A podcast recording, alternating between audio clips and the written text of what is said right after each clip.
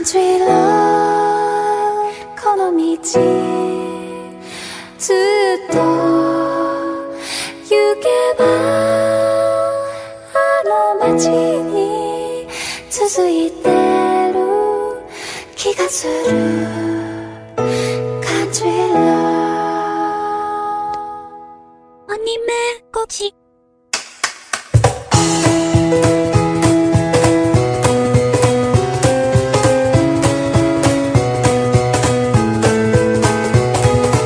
Pessoal, está começando mais um Anime Cultcast. Eu sou o Bebop e hoje eu tenho o prazer de trazer aqui para vocês a edição número 90 do Anime Cultcast, que o tema será Estúdio Ghibli, homenagem aos 30 anos que completa agora em 2015 o Estúdio Ghibli. É, nós fizemos um podcast anterior, o 89, sobre Hayao Miyazaki. Falamos de várias obras deles como diretor, principalmente do Estúdio Ghibli, né, quase todas. Então, para hoje ficou apenas as que ele não dirigiu.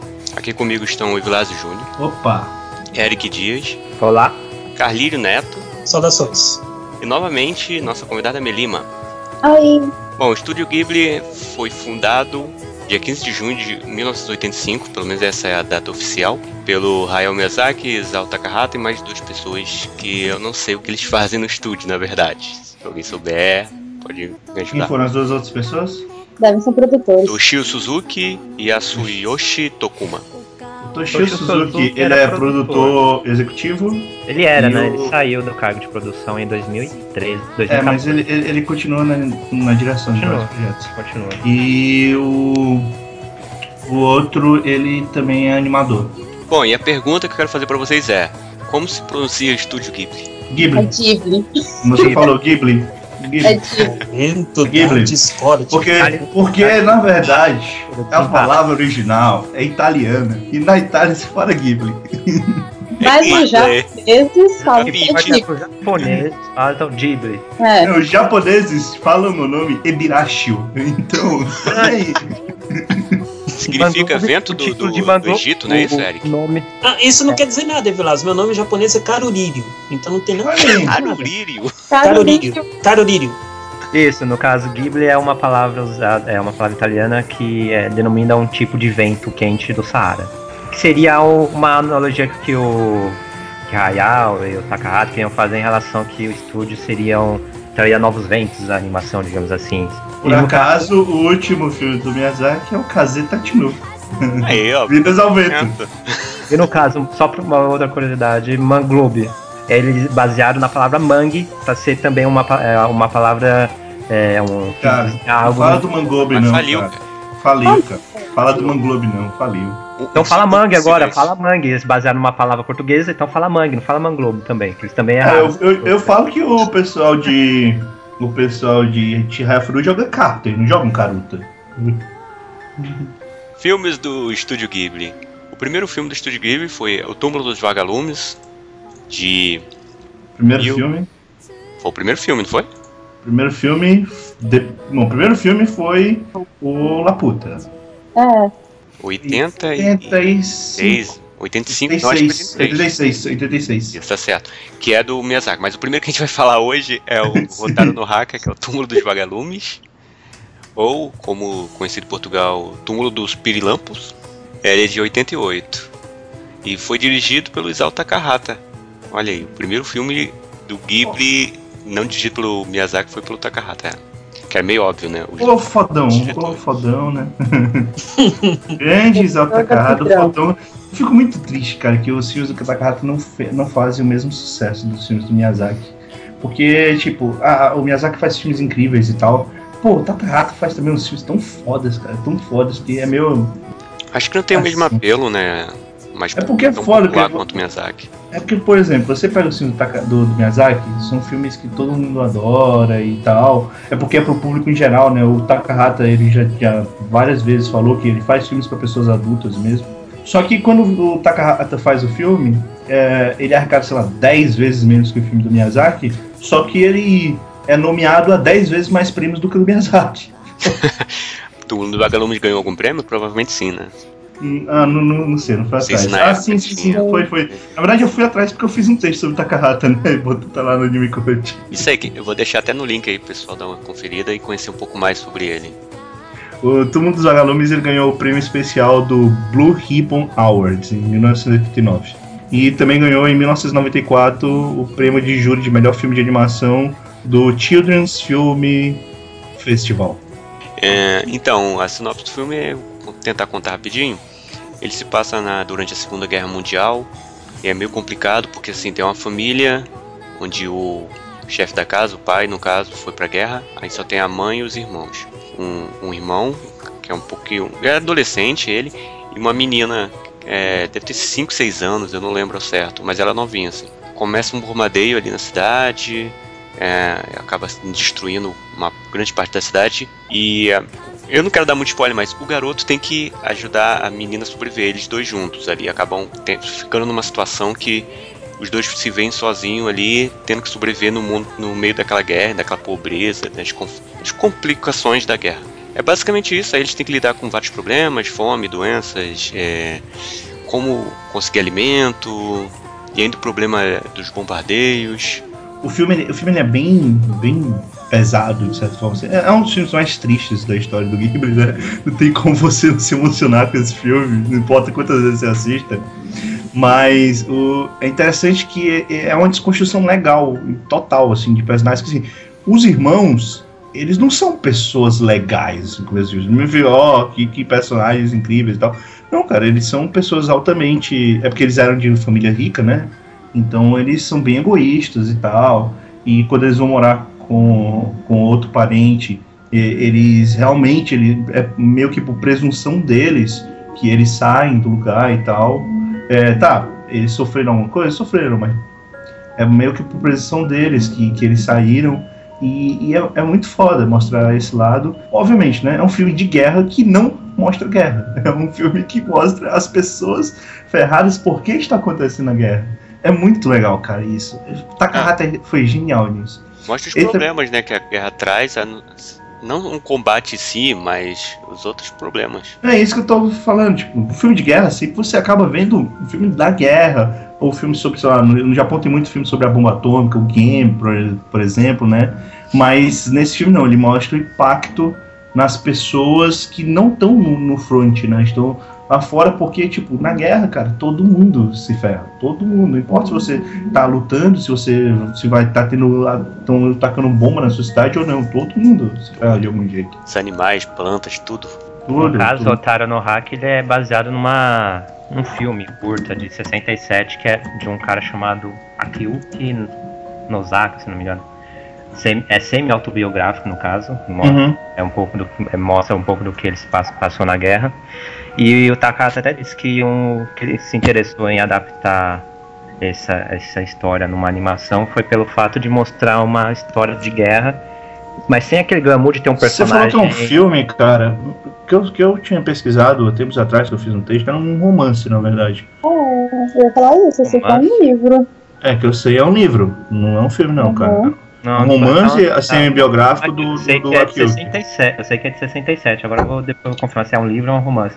É, Mas eu que que é um. Takahata, Takahata se interessou pela história foi pelo fato de mo- realmente mostrar, ter como protagonista um personagem extremamente normal, digamos assim, não é, um, não é alguém, uma pessoa heróica numa guerra mostrando ideologias, etc. Não, são duas pessoas, o, o, o rapaz e a sua irmãzinha, tentando sobreviver no, durante bombardeios seguidos dos americanos no- na cidade de Kobe. Não, não mostra, não tenta discutir sobre a guerra em si, mas só mostra eles tentando viver. Algo bem mais banal.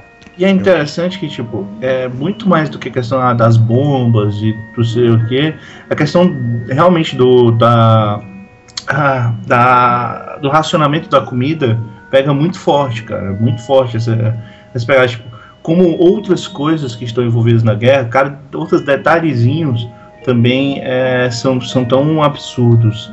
É, é muito legal, cara, é muito forte. E o filme, pô, o filme é emocionante pra caramba, assim. É, como eu disse, tipo, às vezes você, no começo você talvez nem goste tanto dos personagens, mas, cara, você não tem como não sentir simpatia por eles no final, né?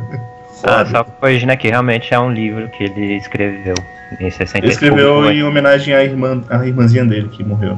Isso já, no caso, é realmente foi, é, se baseia no, no bombardeio que ele sofreu na cidade de Kobe durante a Segunda Guerra Mundial. Então é uma adaptação praticamente. É, ele Ele inventa É, alguns personagens, inventa A diferença, entre coisa. aspas, é que o final é diferente. Carlírio, você chorou?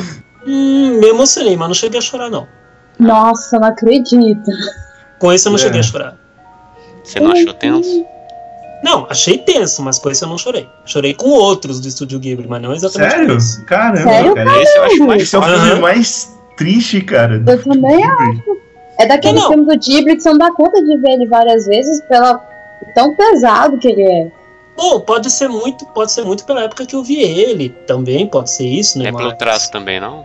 Não, cara, não, não tanto pelo traço, não. Mas, cara, o filme. Ele não é tão expressivo assim como Ah, a cara, maioria eu, dos animes, né? eu- eu discordo. Eu acho que tudo é muito bem feito. A garotinha que dubla a, a garotinha pequena, ela, Hum. ele realmente era a dubladora, era uma garotinha, sabe? Eles não pegaram uma mulher mais velha pra dublar. É, Peraí, peraí, isso eu não sabia, Vilas. Isso é sério mesmo? Era uma garotinha? Sim, eles sempre fazem isso no Ghibli.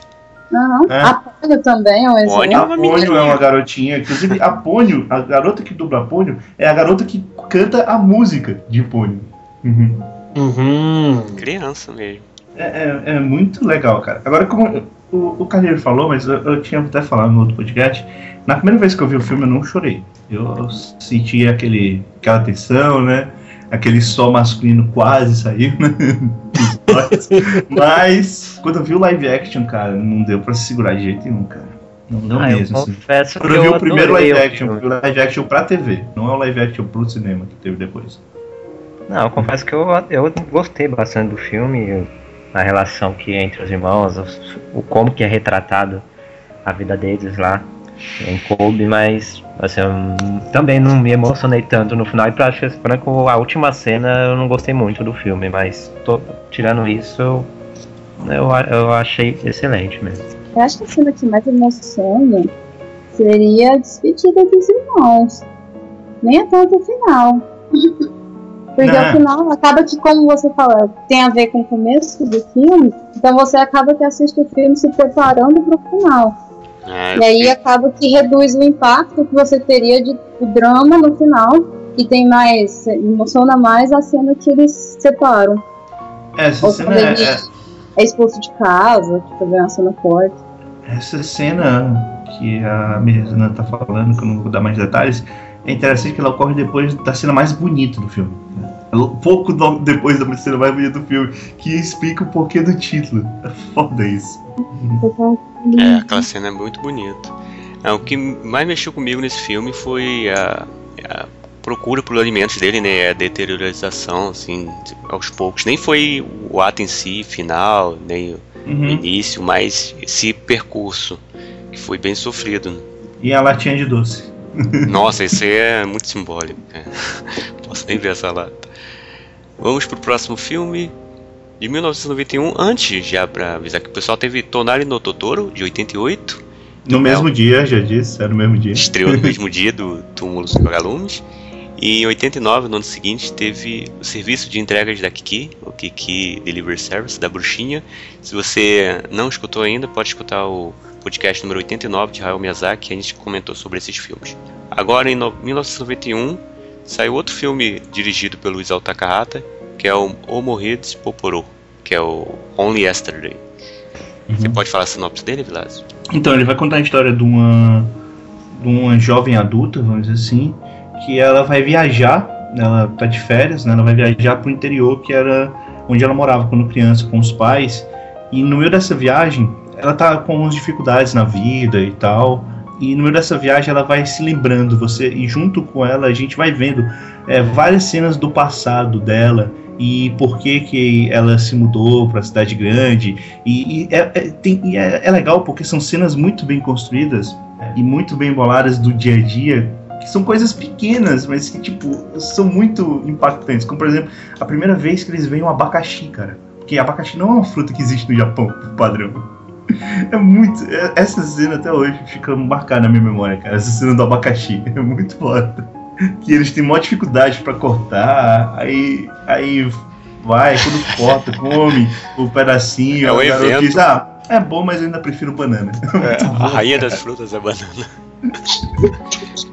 Eu concordo que a Raia das Frutas é banana porque é o mesmo nome em todos os cantos do mundo. Pois é, cara, universal. Pode falar, Eric.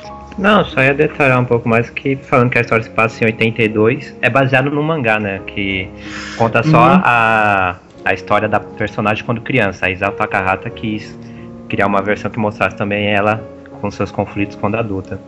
A história se passa em 82 quando ela vai passar as férias no.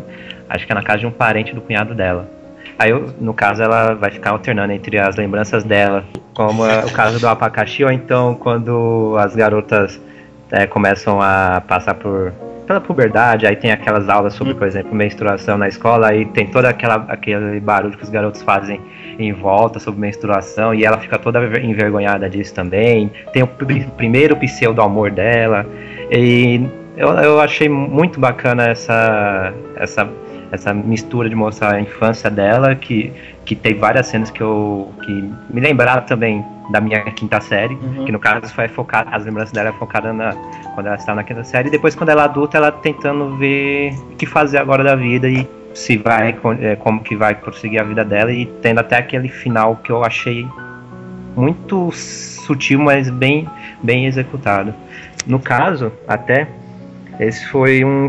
eu li aqui a respeito desse filme que as cenas de quando ela é adulta, primeiro eles gravaram a dublagem dos personagens e depois fizeram a animação em cima para tentar deixar as cenas mais expressivas. Eu até no início achei estranho aqueles personagens Mas- com risos tão largos e, e rostos bem Mas, mais. sério, Oi. geralmente eles gravam dublagem antes, cara. Não, prim- no Japão, eles primeiro fazem a Ah. animação e depois fazem a dublagem. O normal é Ah. assim. Não, não, ele- eles é fazem a, a animação base, mas a animação, por exemplo, da boca, dessas partes do, das feições, eles fazem depois. Durante, enquanto tá fazendo isso, é que eles fazem as dublagens. Ah, mas, mas não é que nem nos Estados Unidos, que no caso é, a animação fica pro final, mas tem no É, Japão exatamente. Esse- É, É- meio, é é o meio esboço. termo, meio meio. É o esboço, mas eles já fazem primeiro e depois colocam a dublagem em cima. E às vezes fica Sim. aquele negócio de a, dubla, de a voz não bater muito com a animação. Mas no filme eles realmente fizeram a dublagem de quando ela é adulta, só, ó, a dublagem na animação de quando ela é adulta depois. Só a parte de quando ela é criança, que é um estilo mais anime, mais, é, mais normal, é que eles fizeram é, da forma tradicional. Uma coisa que eu acho muito legal dessa brincadeira, né, de falar como ela tá adulta, lembrando da infância, porque é uma coisa que eu lembro, eu falo muito hoje em dia, né, para as pessoas às vezes, que tipo, cara, na infância a gente pensa o, o- tipo, que o, o mundo é aquilo ali, cara, que é a coisa mais importante do mundo naquele momento, e tipo, quando você vê pra vida adulta, cara, aquilo foi a preparação, não- nem começou a sua vida ainda. É, eu acho, muito eu- legal, cara. eu acho- essas acho que- coisas. É, eu acho que num dos próximos filmes que a gente vai citar, o, o Mingaki Koiru, tem uma frase até que também fala desse modo. Fica toda aquela preocupação na escola, mas depois você percebe que a escola era só um pedacinho assim da sua Hum. vida, que, de- que depois que você sai de lá e percebe que tem ainda pela frente, você perde toda a importância que você tinha naqui- eh, naquela época. Muita Ah, coisa é assim, né? As fofoquinhas de ah, estão namorando, estão namorando, o terror que era as aulas de matemática, ela era péssima com matemática e não conseguia entender frações É. de forma alguma. Como que pode um quarto de maçã ser dividido para dois terços e não sei o quê? E, a- e ela só tirava notas péssimas, ou então o próprio caso da menstruação. Ela tinha, por exemplo, uma amiga que era. Era da mesma idade, só que já, já menstruava. E ela levava na boa as piadinhas que os garotos faziam, achava tudo infantil, enquanto ela ficava toda vermelha, toda nervosa quando ficava fazendo Uhum. é, piadas, porque ela tinha vergonha. Enfim, eu achei que cê- eu achei muito bem feitinho essas coisas. Ou então, como ela é Ah. birrenta, ela era muito birrenta quando criança. E só chutando e pulando lá pra frente, essa personagem me lembra muito a protagonista do Marnie, lá pra frente, a versão jovem dela. né? A lembrança lá do abacaxi, acho que todo mundo tem uma lembrança assim, da infância de algo, mesmo que você queira lembrar de outros eventos que foram marcantes e tal, mas sempre tem uma coisa que você, pelo menos pra mim, assim, alguns amigos meus já me falaram também que acontece isso. Você lembra de um momento que simplesmente aconteceu, mas você não queria guardar aquele momento pra sempre. Mas Ah, isso tem vários. Na quinta série. é engraçado isso, Na né? quinta série tem todo o lance de uma garota que eu gostava e a garota gostava de mim, mas os dois eram patetas tímidos e ficaram meses sem um fazer nada com o outro e, e todo mundo ainda ficava zoando. Eu lembro até de desenhos que faziam na É, rua da escola pra zoar. Isso aconteceu comigo, mas foi na segunda série, cara. Nossa, cedo. Precoce! Olha aí, cara. Nem tanto, cara. Pô, na quinta série eu tava. A garota. É, no caso era, era um caso tão inocente que, por exemplo, eu ficava no ônibus da escola, eu ficava sentado na frente e ela de trás ficava lá batendo na minha cabeça de leve, fazendo qualquer coisa, só pra, e depois ficava lá rindo que nem uma tonta. Eu agora lembro disso. de, Nossa, como éramos bobos. e eu mais bobo, aí de não ter feito Vocês nada. não sabiam como agir, né? E, Só e o sabia romance que- é uma coisa que realmente a gente pensa, pô, como a gente era idiota, né? A gente era tão. Era É bom ver- conversado, né? É, é, eu fico maravilhado. né? A gente só foca naquele momento que estamos vivendo quando somos mais. Aí Uhum. acaba, a gente não consegue pensar. Por exemplo, O, o- o que me deixa eu nem pensava em que, que eu ia fazer depois que eu saísse da escola. Eu ficava só vivendo aquele ano. eu. Presente, né? É, Eu fico maravilhado de ver como a gente tá arranjando o momento certo pra falar dessas coisas. Tá todo mundo de parabéns, cara. O amor é lindo. é isso, Felipe. Ela mesmo reconhece fatos, quer dizer, ela lembra de fatos do passado dela que ajuda a corrigir essa indecisão dela como adulta. Uhum. Quando ela retorna para a cidade, começa a ver a vida dos agricultores e percebe que ela se identifica naquele ambiente. E outra cena só citando a repente que eu também me identifiquei muito é quando ela era muito. discutia muito com a irmãzinha, com a irmã mais velha no caso, e ficava com birra com ela toda hora. Aí tem aquela cena lá que ela quer de todo modo uma bolsa nova, mas o pai não quer comprar, e ela fica com birra pra sair com eles pro restaurante sete da tarde, até que a irmã vai e joga a bolsa dela pra garota. Só que a garota já não quer mais. Vai ficar lá com aquela. não quer mais sair. Aí a mãe e a irmã saem de casa, aí volta o pai, pequena, você não vai com a gente? Ela, não. Aí fica lá no corredor, é, ajoelhar, é, ajoelhar não, fica lá no corredor encolhida. Aí o pai fica, fica lá uma cara, olhando pra ela, olhando, olhando, e decide, vai embora. Aí a garota vê a porta sendo fechada e fica boca aberta, porque ela queria que o pai viesse, eu, você, Ela tava fazendo um Eu doce. é, queria que Cara, mas eu viesse, não me posso. ela e tudo mais, mas o pai, o pai era linha dura. Não, não faz isso. Aí depois ela que sai da casa, da casa gritando, falando que queria ir. Eu, nossa, que cara tá chato. Eu vou te falar, tipo, não importa se você é homem, se você é mulher. Teve algum momento na sua vida que aconteceu isso com você. Principalmente se você teve irmãos mais velhos e tal. Então, tipo, eu sei, já aconteceu comigo. É quem tem irmão, né? Que quer chamar atenção aconteceu. mesmo, né? Quer atenção pra si. Já aconteceu comigo. Vocês gostam de abacaxi? Eu Com gosto. certeza. Eu Gosto gosto. pra caramba. Hortelã fica ótimo. Próximo filme, Ocean Waves. Depois de ter outros filmes, né? Como. Não, na verdade não teve mais nenhum antes, né? Não. Não, teve sim um pouco rosto. Não. Um pouco rosto foi de 92, do Miyazaki. E depois veio o Migaki Koeru, que é o Que é o Ocean Ocean Waves, Waves. que é de 93, né? E ele é o primeiro Pode que falar. não é deles dois, né?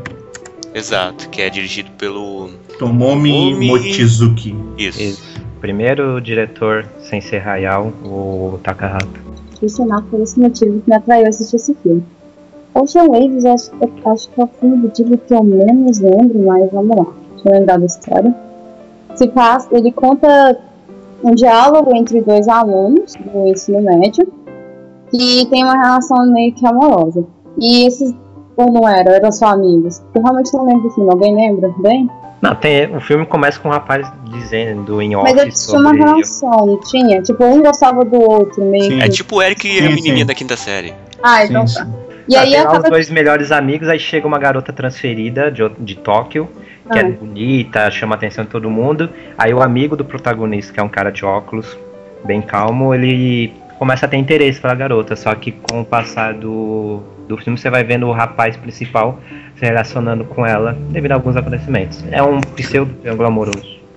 Eu acabei de ver que o cara dirigiu coisas muito boas, mas também ele dirigiu Pupa. Não, sim, é. Tomou Mimochijo, que ele dirigiu Saraya Goyo, Foi parar em pupa. Saraya Goyo, Dirty Play, Dirty Play Flash, Shinigami no Ballad. Cara, foi Agora- a maior queda que eu já vi. De pra Agora- pupa. Upa e a Meiro Cocoa, que também é um. É um. Tira a última letra da última palavra que pronto. Ah, Concordo, eu concordo, Eric. Mas bem, do filme é isso, é, mostra um. A garota. Eu, esse filme também eu me identifiquei muito porque a garota me lembrou certa ex que eu tive lá na adolescência ainda Tá cheio que de ex, hein, Eric? Caralho, Eric, hein? ela, ela, foi É, muito, quem ela causou muita dor de cabeça e era muito caprichosa e essa garota ela Caprichosa. Ela conseguiu realmente me lembrar dela de um, em um mau sentido. Eu, pessoalmente, eu não gostei dessa personagem, eu não gostava que como protagonista ia na onda dela e, fa- e fazia todos e cedia a todos os seus caprichos. Mas enfim, é, no caso era para ser. Esse aqui não é nem exatamente um filme que foi pro cinema, né? Foi um de especial pra televisão, é né? um um- especial. é curtinho, tem uma hora e dez minutos no caso. Era pra ser um filme pra. que o Estúdio Ghibli ia tentar só colocar animadores novatos mesmo e seria um, uma produção que tentaria ser barata, né? Mas só que acabou estourando no orçamento no final.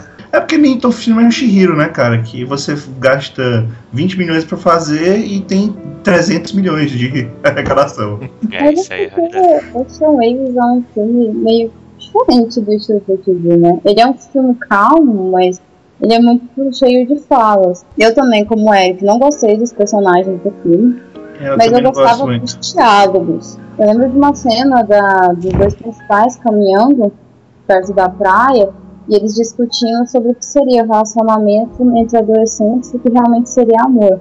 E eu achei aquela cena muito fantástica, porque a ideia da, da menina, mais que ela fosse um pouco meio doidinha, que o Eric falou, mas ela tinha uma cabeça um pouco mais adulta para essa visão do que o rapaz. O rapaz fica só observando, tentando ver se ele concordava ou não com o que ela dizia.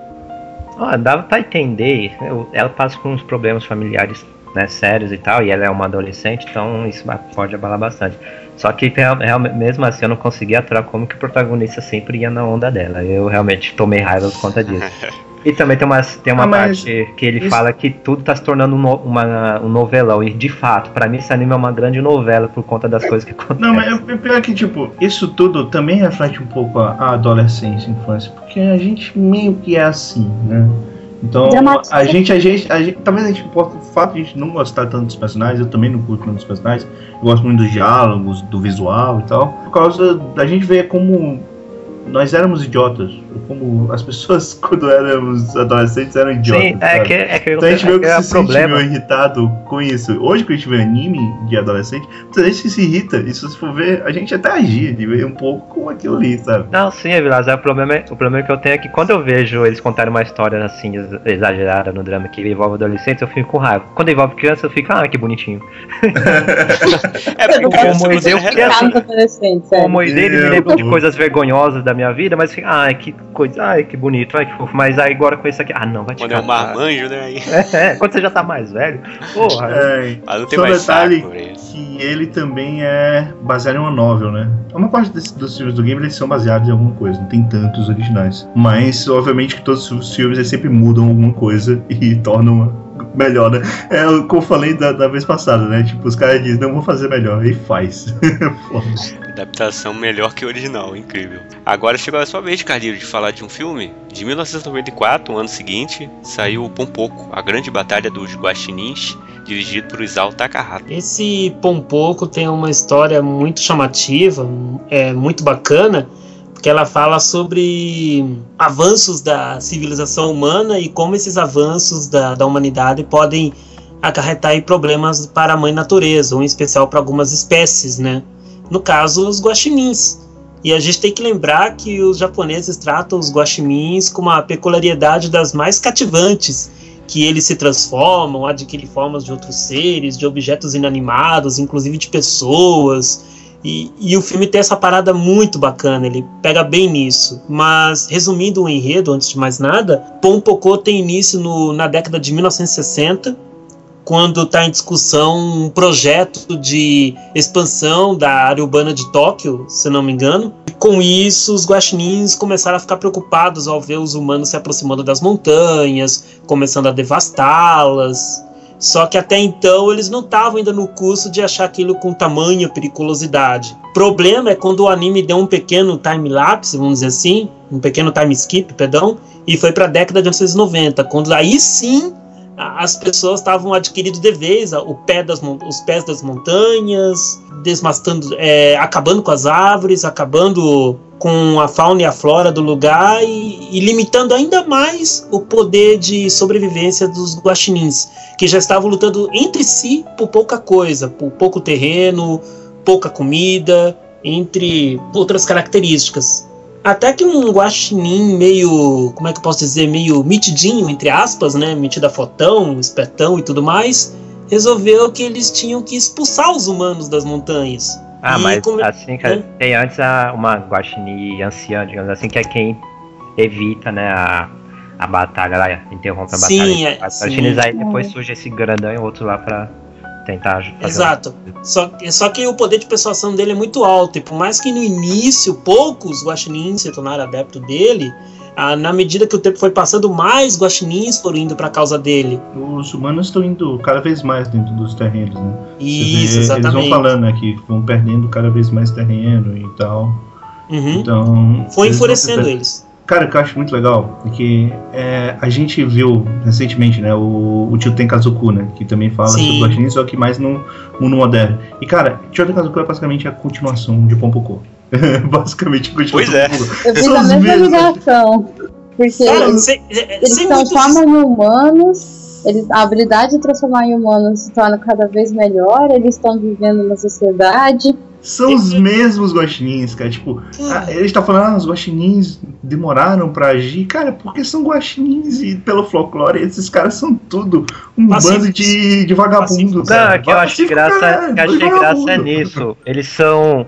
Eles têm esse poder, digamos assim, eles têm- é, podem se transformar, se, é, se, é, se fantasiar de qualquer coisa, qualquer pessoa, mas eles são tão travessos, tão é, adeptos de ficar é, fazendo nada e só comendo coisa boa que os Bebida, álcool, festa. e frequen- com frequência os planos dele, as ideias dele se perdem. Tem até, por exemplo, uma cena quando aque- esse, acho que o grandalhão se chama Gonta, não lembro. Ele Isso, vai, matar conta. todos os humanos e tal, vai matar todos os humanos, expulsar todos os humanos.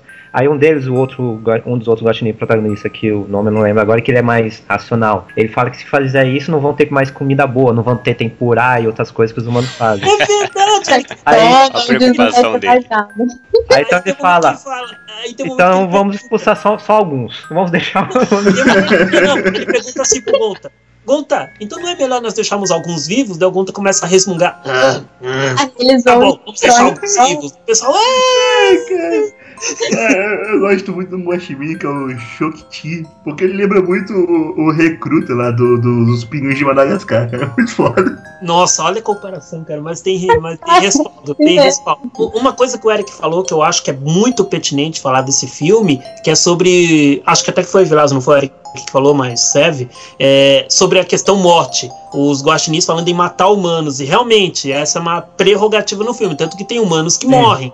Sim. Tipo, você vai assistir um, um anime qualquer, ou um anime da Ghibli, como é o tópico do momento, neste podcast, aí você vai pensar, não, é tudo fofinho, tudo bonitinho, não acontece nada demais, assim, muito forte. Bom, bonitinho é, bem feito Não, não. é. Só que Não. ocorrem coisas fortes sim. Um Pô, exemplo a gente desse- falou de Mononoke no outro. Pô, Mononoke, como eu falei, o anime Não, é violento mas- pra caramba. Cara, mas nesse podcast em específico, né? Nesse aqui mais em. Ah, mas a gente falou de. A gente começou com o Rotaro no Haka.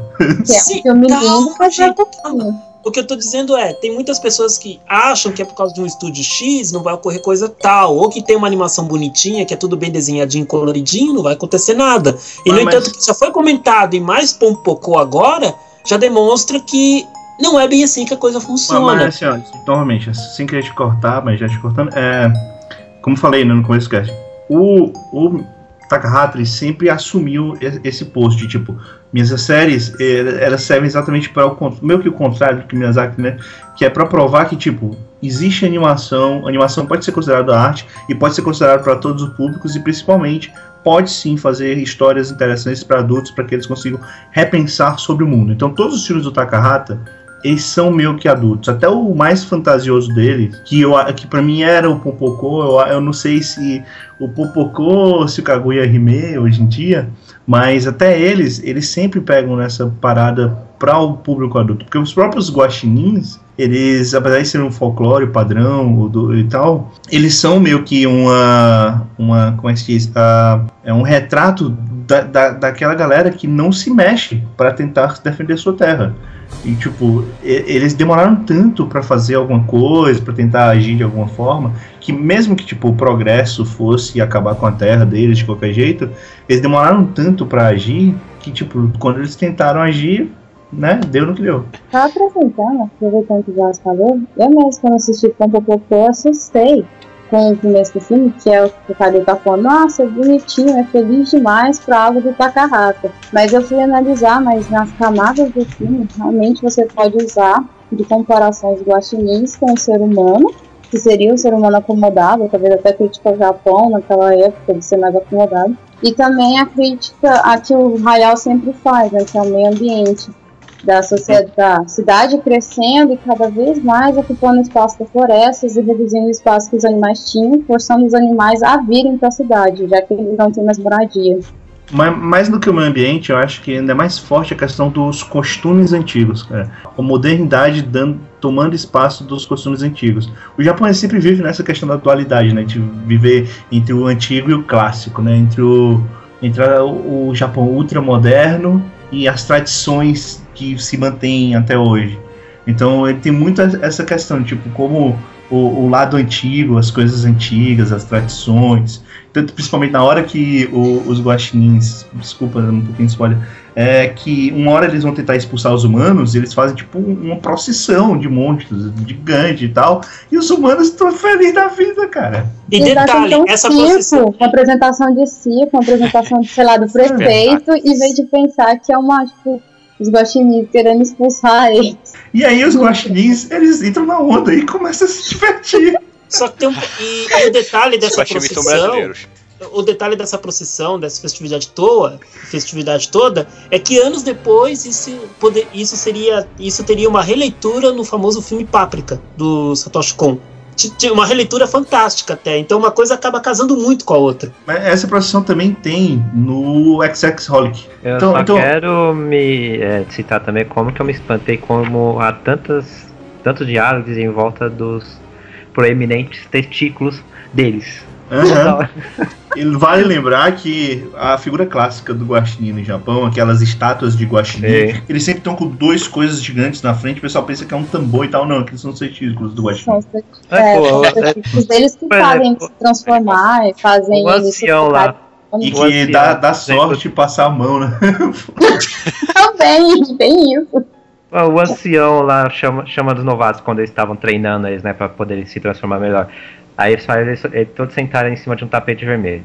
Vocês estão sentados em cima dos meus. Porra. ou então quando eles fazem paraquedas ou qualquer outra coisa usando. Nossa, gente! Várias piadas. Ah, ah, isso é uma coisa que eu tava falando antes. Ah, uma parte dos filmes do Ghibli não são tão originais. Esse, inclusive, é, é um dos, dos filmes originais né, do, do Ghibli. É o Takahata próprio que escreveu a história. Que é o criador, né, pelo menos, original da história. Então vamos pro próximo, que o Cardilho também vai falar sobre ele. Mimuasu Maceba.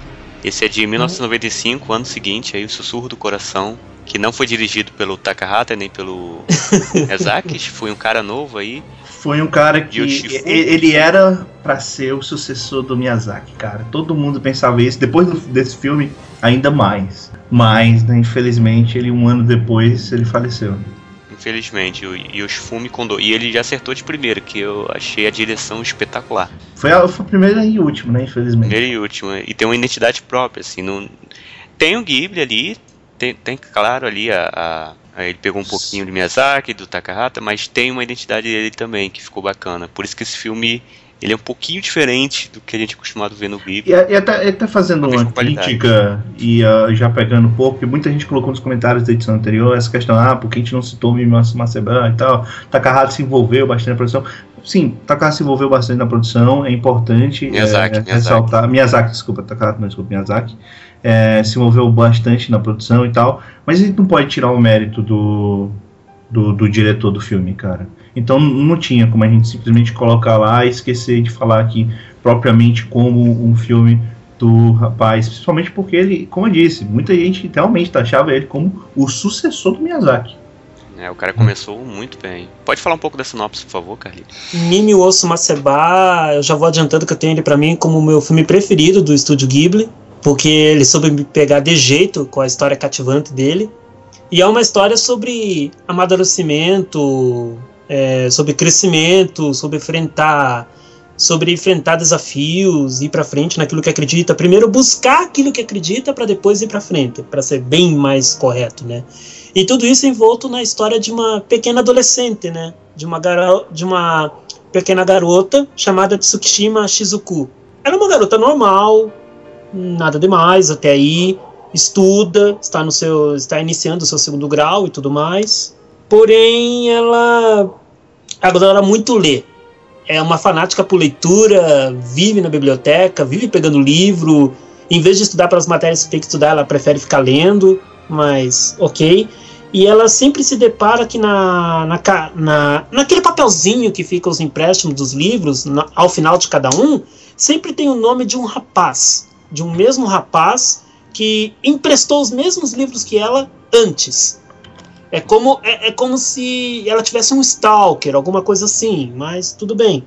Ela achava aquilo curioso, hum, e mas também não tentava descobrir a fundo muito no início quem era esse rapaz passou a descobrir após um pequeno incidente em que ela foi emprestar um livro na biblioteca com a escola fechada naquele dia e tal, que ela foi se encontrar com a amiga dela também, e essa amiga dela ocorrer por causa de um de que não queria que ninguém soubesse de que garota ela gostava, ela acabou esquecendo o livro no banquinho, em frente à cancha onde o pessoal estava jogando.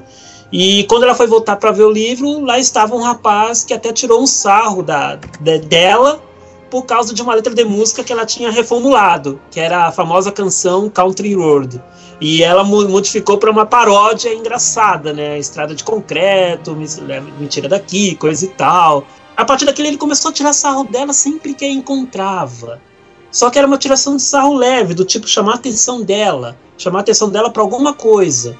E após certo desentendimento familiar e após um, alguns eventos também que envolveu um amigo dela em sala de aula, ela acabou conhecendo mais a fundo esse rapaz, descobriu que ele tinha um talento nato para música, né, para ser um violinista, mais concretamente. E nisso ela passou também a chamar para ela uma responsabilidade do tipo: se tem alguém da minha idade que já tem uma ideia fixa do que quer na vida e já sabe para onde quer ir, por que, que eu não posso fazer isso também? Só que ela foi meio que aos trancos em barrancos. Mas pode falar, Vilazo, pode? Correção, cara, não queria te cortar, mas. é, o cara tinha, tinha um talento pro violino, mas é, a, a, ideia dele era ser um criador de violinos, tal como o avô. Sim, é, sim, construir claro. os violinos mais do que tocar. Tá, pode ser, mas não, não tira o talento dele de maneira nenhuma isso. Não, é, é só é. pra dizer que fica parecendo que tipo, ah, ele vai ser violinista. Não, ele quer não. aprender a criar violinos. De toda forma, ela começa a usar esse rapaz como, como um artifício de inspiração. E esse rapaz se chama Masao Senji. É, é bonito de ver que o envolvimento entre os dois vai se transformando pouco em pouco de amizade para algo mais. Só que antes de toda essa transformação é, se consolidar, ocorre muito aprendizado, ocorre aparecem muitas barreiras para Shizuku. Ela tem que driblar certos desafios e ela vai crescendo, ele vai crescendo, os amigos de sala de aula também vai tendo algum, algum envolvimento, e nisso vai se transformando numa história de autoconhecimento. Então, para mim, Mimi Osso Maceba não é uma sim, não é uma simples animação de romance, de um primeiro amor vindo à tona. É uma, é uma história de autoconhecimento, é uma história de crescimento pessoal. Amadurecimento. Então, amadurecimento como pessoa. Então, eu sempre vi Mimi Osso Maceba dessa maneira muito mais do que um romance, muito mais do que um romance. Eu acho que muito também a questão do, da tomar coragem para seguir um certo caminho, né?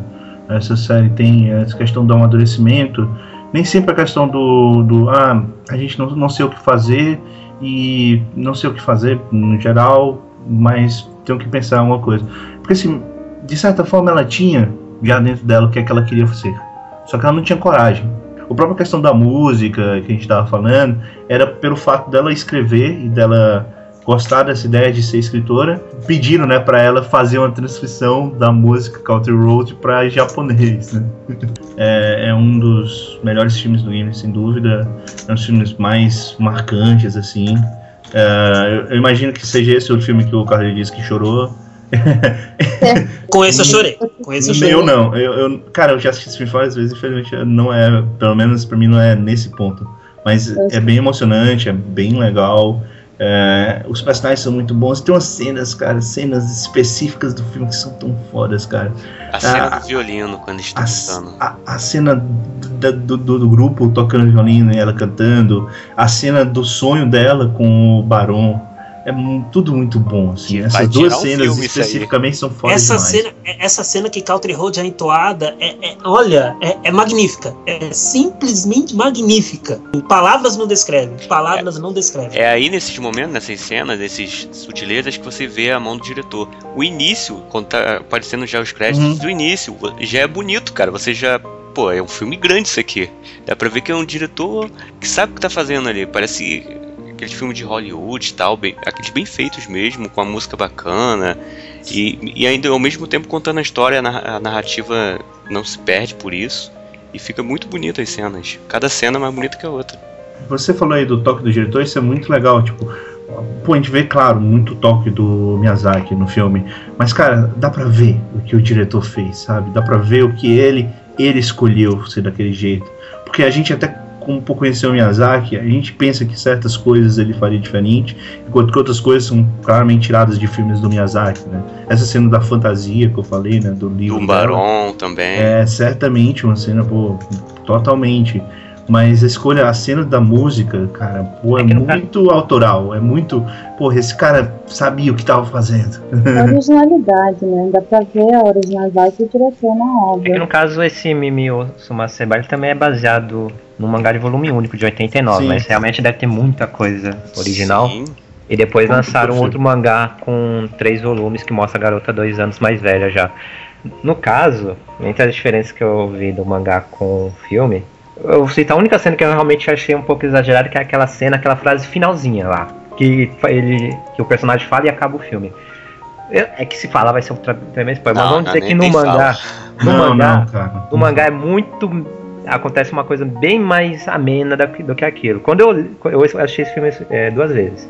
Quando eu vi o filme nas duas vezes e vi essa mesma cena nas duas vezes, eu fiquei meio. Ah não, tá brincando, que.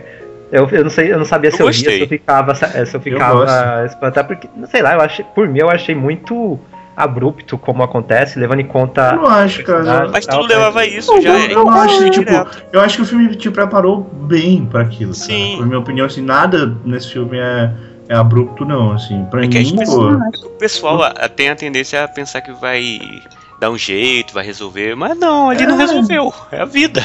É, Tipo, a sabe? vida dele, E não foi, que a tipo- gente vê, acabou ali. Mas a vida dele já E não é como se fosse, ah, É. foi um final triste. Não foi, cara. Não foi um final Também triste. não. Só uma Realista. vida, sabe? Não, e- tô, peraí, eu, eu, peraí, eu acho que vocês estão falando da, de, eu- confundindo com outra cena, eu tô falando da cena lá dos dois. Mas, Sim, Sim, Sim, a gente tá essa falando cena. aham. Essa cena. isso aí mesmo.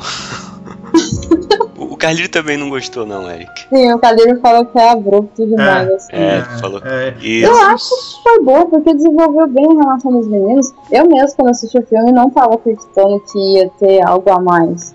Então eu não achei o final tão abrupto e achei bonito. eu achei até romântico Não. pra caramba. Eu achei bem Sim. romântico, assim, eu achei todo. Faz todo sentido, sabe? Pra mim, dentro da construção daqueles personagens, do jeito que eles estavam construindo, da relação, perfeito, sabe? É isso aí mesmo. É diferente porque assim, se a gente for falar citação com outras obras, tem uma certa obra de mangá sobre construir mangá que faz uma coisa parecida, só que no começo. e aí é abrupto pra caramba. É porque nesse filme eles não se seguram tanto, né? Eles falam realmente o que eles estão querendo ali no momento e tal. Eles não ficam pensando, refletindo muito o que vai acontecer, ra- racionando, né? Mas, Até porque eles se seguraram tirando- muito no começo, né? Tipo, na hora que eles vão É, falar, fala, pô, eles- fala tudo. Aí eles perceberam que tinha que ser assim. Aí, pô, vou falar. Foi mais ou menos extremo, mas se você parar pra pensar que antes no Japão, na época lá, eu não sei que época, mas já a época dos samurais e tal, as coisas eram tudo combinadas, né? Vários ataques, tipo, pela própria forma como o filme E nem se viu termina e tal, tipo, pode ter sido só de boca pra fora, mas naquele É. momento era, era importante, sabe? Ele tava Sim, vivendo o sim, momento, né? assim. No momento aquilo É. realmente era importante e era o que eles queriam mesmo naquele momento. Não que Sim. seja que eles queriam isso pra sempre e tal, mas É, e. o que eu entendi é, foi isso. É, é o importante exatamente para eles seguirem em frente, até. Que, como o próprio Kali falou, né? Tinha muito um filme sobre a evolução, a, a construção da, da- do próprio caráter dos personagens. E, tipo, eu acho que foi o, o toque final para dizer: ó, agora a gente pode seguir em frente, não importa o que vai acontecer, vamos seguir em frente, sabe? Novamente, créditos finais, a cena é muito bonita, mostra a rua, você fala, Nossa. Dá uma sensação de você querer alcançar- seu objetivo de vida que você não queria antes, fazer logo. dá um incentivo Ah, mas- legal. Enfim, eu realmente, essa cena final, eu pode dizer que não gostei. E apesar do filme não ser um dos melhores que eu considero do, do Ghibli, Ghibli, enfim, eu realmente acho muito bem executada a o desenvolvimento da garota quanto ao que ela, ela tentar achar alguma coisa pra fazer da vida, a relação dela com o rapaz e tudo mais. É, quanto a desenvolvimento, não tenho nem que criticar o filme, só os últimos segundos que eu realmente ah, não acredito. Você das duas vezes que.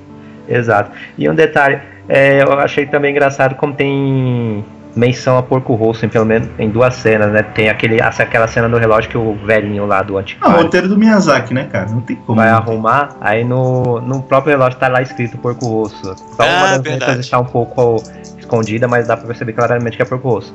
E eu acho, e eu tenho certeza que aquela cena lá que tem o velhinho relembrando um pouco do passado dele, aquela mulher que ele relembra é a Hum. cara, cara Da Gina. da, da garota de da Porco Gina. Rosso. Tadina. Tadina. Aham. Né, eu também percebi isso quando vi Eu pensei, não, eu comecei a pensar, será que essa continuação de Procoroso que todo mundo pede? Só que não. Não, não. Não. Ah, vale essa um destaque, porque esse filme, eu não sei se vocês concordam, né?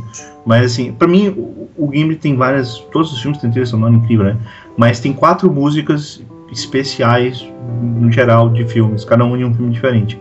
E pra mim, Country Road, obviamente, é a, é a mais marcante e tal. Muito mais até do que, do que Totoro ou qualquer outra música. É. Até porque Totoro nem tá nessas quatro. E casa muito bem com o filme. E, mas, tipo, eu só queria deixar um detalhe, tipo, essa não é essa trilha sonora incrível do dele não é do Joe Hisaishi, é da Yuji Nomi. O Yuji Nomi, né? É um cara diferente que, tipo, na primeira vez foi e acertou, porra, de um jeito incrível, sabe? E, tava e é um cara que trabalhou lá com, o- com o Hideaki Anno no The Wings of Romanize. E quem será, Vilas, que teve a ideia de colocar essa música Country Road aí? Que eles não costumam usar música americana. né? Então, assim, pode, pode Porque ser do Miyazaki. O Miyazaki, o Miyazaki ele, ele, ele escolhe muito assim quem vai cantar. Às vezes ele, ele Casou escolhe bem. a música, é, escolhe às vezes fazer um filme, muitas vezes por causa da música. O próprio Pônio, quando ele fala, ele fala lá nos créditos que parte do, do filme em si ele foi feito para escolha da música. Ele já sabia qual era a música que ia ter. O Pônio. que, que gruda na cabeça aquela música do Pônio. É. Vamos pro próximo então. Esse foi de 1995. Em 97 teve o Mononoke Hime, o Princesa Mononoke, que é um clássico aí do. E no caso foi até o- E- a última animação que o diretor do. que acabamos de falar, fez alguma coisa, né, com- na- no vídeo. Ele foi Ah. diretor. Acho que ele cuidou do character design e mais alguma coisa na arte, mas e depois disso ele faleceu em 98 Faleceu, por conta de um aneurisma. Aliás, eu acho que até o. Carneiro conhece. Ele tem um curtinha dele, hum, tentar lembrar o nome, que é como se fossem pinturas com alguns movimentos sutis. Isso, que é dele também. Opa, cheguei na hora certa, voltei na hora certa. mais É do mesmo interessante diretor. o mais interessante seja, cara, eu não consigo gostar de Balática. Eu, eu gosto, cara. E Bradica é, é uma É é, é, é a arte na tua é cara. entretenimento, é é a arte. arte na tua cara. É arte. Dá pra você interpretar os quadros tentando colocar, trazendo isso pra sua vida. Sim. É, é, pra, mim, É. é o, pra, mim é o, pra mim é o expressionismo em forma de anime. Não precisa Sim. nada de áudio, não precisa acho de que nada. pra mim a Cara, questão é, é que não é um anime. Exatamente. Não é, não É uma arte. É uma outro tipo É uma arte. Com É bom pra relaxar e até tirar uma soneca, mas é que. Não, é lindo. Também. é Não, mas- É bonito, é bonito Sério. pra caramba. Só que eu, eu particularmente não gosto do fato de não ter uma narrativa fechadinha, sabe? Mas tudo bem. Não tem história, é só arte. E depois de 97, Mononoke, veio em 99 com a família amada, é, meus Um vizinhos. detalhe e só. Mononoke Wins. Você pode olhar os comentários do último podcast, uma parte das pessoas dizendo que prefere Mononoke, Mononoke Wins. Isso aí, e haja flecha. meus vizinhos e amadas. O que, você tem a dizer sobre ele, Vilas? Cara, porque é o filme mais divertido do Ghibli, cara. E novamente Isao Takahata é, É. dirigindo e usando um, um estilo um pouquinho diferente do que a gente é acostumado a ver no Ghibli. Na verdade, Cara, bem diferente. O, o É, Takahata, filme ele tem esse negócio do. totalmente digital, no caso, né, do estúdio. Foi o primeiro, né? É, e e o- o Takahata, ele é o cara que mais experimenta. Você vai ver isso. Você vê até no, no Popocom um pouco, no. A gente falou até do, do, do Rotar no Hacker um pouco que era diferente e tal. E esse foi o primeiro filme que você mostra que, pô, ele simplesmente. Vou fazer tudo diferente. Fez todo digital, cara. E, e, assim, ele é baseado num mangá. Um mangá, um gag curtinho. E ele vai falar sobre, como o próprio nome diz, a família amada e seu dia a dia. é um slice of life, cara. É um filme slice of life do Ghibli. Foda. Sobre uma família, né? Sobre a família amada e os acontecimentos, que é uma família formada por o, os patriarcas, né? É, tem um pai, a, a mãe, a, a, a sogra, o, e o, o, filho mais, o filho mais velho e a filha mais nova, que é a narradora. e filme. o cão. E, e, e, o cachorro, claro. E, e, a filha mais nova é a narradora do filme, inclusive ela é a protagonista do lugar. ela é narradora? Ela é a narradora, é, vários momentos que ela é. Ah, e tá. o É que mais legal, tem um animezinho também, eu sei. Mas o mais legal é que a arte do filme, ela é toda desenhadazinha e, e muito simplória, exatamente para dar essa ideia de que por ser contado por uma criança, é como se fosse desenhado por uma criança. É foda demais, cara, isso é fantástico, assim, no jogo. absurdo, assim. E tem um super-herói lá também, né? e, e, tipo, e- é, e a forma como vem, cara, a questão do super-herói, que, que é a hora que o pai dele vai tentar se livrar do ladrão, né? Aí tem toda a imaginação, agora é a minha hora, Sabe agora é o meu parece, momento. Parece tipo um diário da criança, assim, ela escrevendo. Isso. Ah, hoje meu pai fez isso. Só que na visão dela, E né? o, o mangá é mais ou menos isso, cara. A ideia do mangá é mais ou menos essa. E, e por isso, tipo, essa arte é diferenciada. E é muito legal porque são coisas do cotidiano, são muito. São coisas mais do cotidiano japonês, afinal, no Japão. Mas tem vários momentinhos que você leva pra sua vida, né? São É coisas, demais, cara. É, coisas é, que, tranquilas é isso. que no caso são várias vinhetas, né? Que são histórias quebradas, são várias vinhetas mostrando a família.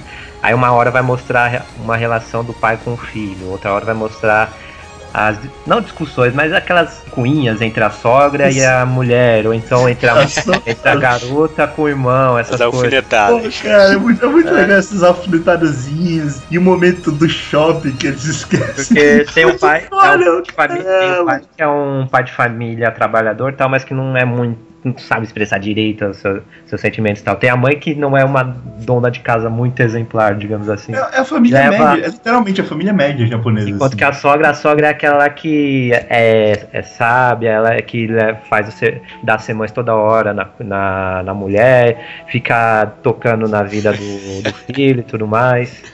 Enfim, E tem o um- garoto, é o garoto que tipo, não sabe anos. como agir com as pessoas. Não, o filho de 13 anos, no caso, ele. É o Eric na quinta série.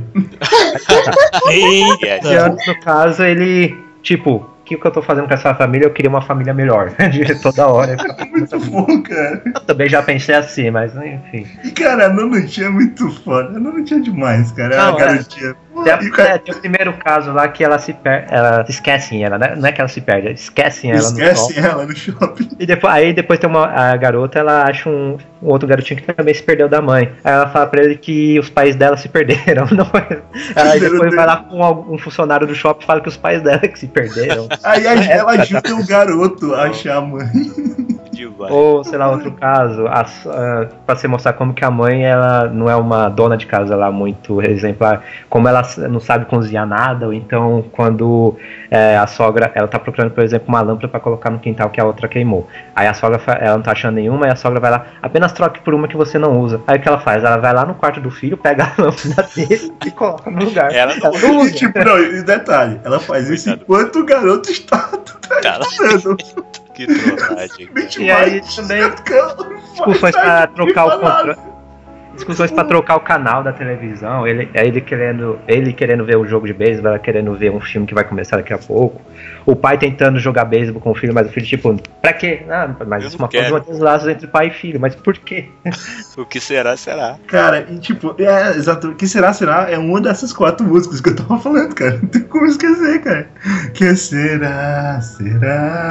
Muito Vamos, bom, vamos cantar no final. Muito bom. Cara, como eu falei, tipo, a cena do, do pai super-herói é impagável. Não tem como não rir daquilo ali, cara. Não tem como não rir. É um pouco até melancólico no final, porque ele pensa que ele faria se tivesse condições, e- mas aí no final termina com ele no parque segurando lá o capacete que ele tava usando, meio pensando, né? Pois é. Pois é. Muito bom, cara. É muito bom. E são todos carismáticos, cara. Todos carismáticos. E tem muitas cenas que eu achei realmente hilárias, né, bem, bem feitas, que nem outra da mãe, que quando ela não quer fazer nada pra cozinhar, já tá tarde. Aí, ah, vamos fazer nada. Aí pega um monte de vegetal, pega um monte de carne, coloca aí na panela, cozinha tudo sozinho. Pronto, Tá ela faz- pronto. É, minha mãe fazia Tipo, isso. e é legal que Ela faz uma coisa simples assim. E é assim, né? Tipo, ela faz, deixa lá pro pessoal e vai, vai assistir a novela. Parece tanto família brasileira isso aí. Não, o filme, o filme, ele, ele é um filme de comédia, falou, um- é um gag e tal, vem num gag mangá e tal, é, mas é, ele é uma crítica realmente à, à família média japonesa, né? E ca- acaba de, em algum momento, refletindo na família média de outros países, inclusive. Acho que é todo né? mundo, né? Acaba se identificando. Pô, é, o que será, será, tipo, do casamento? É muito bom, cara. E eu acho muito bonito também como o filme ainda fica fazendo algumas analogias visuais, como por exemplo lá no início, quando ele está mostrando como eles, é o casamento deles e alguém fazendo um discurso sobre como eles vão enfrentar obstáculos e tudo mais. Aí tem toda a analogia deles navegando no mar, enfrentando ondas linda grandes essa e cena. tudo mais. É, muito bem lembrado. executada. Aí eles acham o filho, eles acham um dos filhos pequeno, acho que ele acha como se fosse uma, é que nem o do Momotaro, acha uma pera lá Aham. bacana, e quando, depois da filha, o pai A filha é, é a, é a Kaguya Hime. é, Que a corta o aparece. A única coisa que eu critico mesmo é que eu não acho que esse, esse tipo de obra seja muito boa para um filme, porque teve uma hora que eu tava meio cansando, mesmo achando ainda bom as piadinhas, mas tava Fica longo, cansando né? pelo estilo. Se fosse algo de episó episódios, uma série de TV, por exemplo. Tem a série de TV episódios. da, da, da- Mas É, tem é, uma série. Tem a série de TV que é focada na garota, né? No caso, a Nono. É, porque o mangá também é focado na garota. Por isso que eu disse, tipo, o filme ele é pela visão da garota. Mas ainda assim ficou muito bom o filme, cara. É, É, é difícil só- fazer um longa assim, né? É, pra um filme eu achei, eu achei, não achei um formato muito adequado para ele, mas ainda assim é, é bom. Deu certo. Melima e Carlírio querem falar alguma coisa sobre esse filme? Eu não tinha nada, mas eu acho interessante a diferença da arte, né? Ela tem uma arte um pouquinho diferente do padrão Ghibli. E agora ouvindo vocês falando, eu estou estranhando o Isao fazendo um filme tão feliz. É, realmente. Mas eu é um, filme, é um filme feliz que critica a sociedade. A arte eu Então- achava que ia mudar no início. É Popopocô 2. Mas é muito engraçado, né? Na arte eu achava que ia mudar. Eu achei o início aquele, aquele fundo, aqueles fundos todos brancos, bem simples. Eu achava que era só a introdução e tal. Mas depois que eu vi 20 minutos, peraí, vai Até o fim. mesmo? Até o fim. É, Deixa eu acender a luz que não tá dando a assistir desse ponto forte. Não, e- e- né, você se assusta, tipo, é um Ghibli? E, dá não um é uma choque, animação assim. ruim, pelo contrário, Não, é uma animação mas- foda, é muito bem feita. Muito fluido Mas é porque exatamente essa A brincadeira. arte dele é tipo, mi- minimalista é a ao extremo. Como eu disse, é a brincadeira, tipo, é como se fosse desenhado por uma criança. É, e, depois- e um ano depois eles fariam outra animação parecida, né? Aquele especialzinho, o Ghiblis, que mostra o dia a dia do próprio estúdio, os personagens. Tudo Mas, mais. mas o Ghibli é do Ghibli ou é, não é É de deles fora? mesmo. Não? Na- é do próprio É estúdio. do, é do próprio estúdio, né? Bom, vamos pro próximo. The Cat Returns, né? O Reino dos Gatos. Eric, você pode falar dele? É, não, porque eu não assisti. Eu assisti faz oito anos. eu não lembro, desculpa. Neko no Oengashi de Hum, 2002. Neko no Ongaishi. Isso. Ele que antes dele ainda veio o, o grande sucesso do Ghibli, né? Shihiro. Aí depois veio ele. Neko no Angashi é um filme que tem ligação, entre aspas, com o Mimio Asunaseba, que nós já comentamos, porque ele aborda um dos livros que é a principal de Mimio Asunaseba lê, que é, também faz parte dos sonhos dela, que a personagem principal de Neko no Angashi, que é a Haru, que é uma garota de 17 anos, dócil, que tem uma beleza extraordinária e que ela também tem esses problemas da principal de Mimiosa Seba, que é a indecisão da vida, do que ela tem que tomar, os desafios que ela deve enfrentar. Só que um dia ela acaba salvando um gato, só que esse gato ele acaba transportando ela para outro mundo, e nesse outro mundo tem o gato. Ela, ela era a princesa, né? Ele era tipo o príncipe dos gatos. É, e ela era a princesa desse E- jeito. E como ele, ela salvou ele, é, ele queria que ela se casasse com ele. Não, ele que casasse. né? E é muito engraçado ver ela ficando com carinha de gato, porque ela vai pro mundo dos gatos. E quando ela vai pra esse mundo, ela encontra o Barão e o Muta, que são os personagens que são oriundos de Mimio Nascida. Isso, Eu- então é exatamente pra tentar salvar ela. Oi? Eles estão indo exatamente, ela pede ajuda pra tentar salvar ela, né? Que é o gato, o gato gordinho era o gato dela, que ele começa a falar. que é muito foda, esse gato é muito bom. E os gatos andando, cara, em duas E eles encontram com o Barão. A- bom. aí o Barão e esse gato eles tentam salvar ela. Só que o gato, esse gato mais gordinho e tal, ele tinha sido banido do reino dos gatos. Então ele não podia voltar. Então quando ele volta é como, como se fosse um gato fugitivo clandestino. É muito bom. É muito boa a animação. Que nem o Val estava comentando, a parte dos gatos andando dois- nos dois pés. A parte que eles fazem lá o festival para buscar a menina pro casamento. E acaba que, por mais que esteja um filme de fantasia, já que a Haru tá no mundo fantasioso, lá ela consegue também adquirir a força para enfrentar os problemas dela na vida real quando ela volta. Porque ela percebe que ela tem que negar o que as pessoas vão dela fazer, que seria o príncipe, querer que ela case com ele. Ela começa a aprender mais sobre investigar algum problema e tentar resolvê-lo. Quando ela fica junto com o Barão e com o Zuko. Eu gosto de Reino dos Gatos por causa dessa pegada, além de que ele tem a parte da comédia, mas ele também tem essa parte mais séria, que é boa para os adolescentes.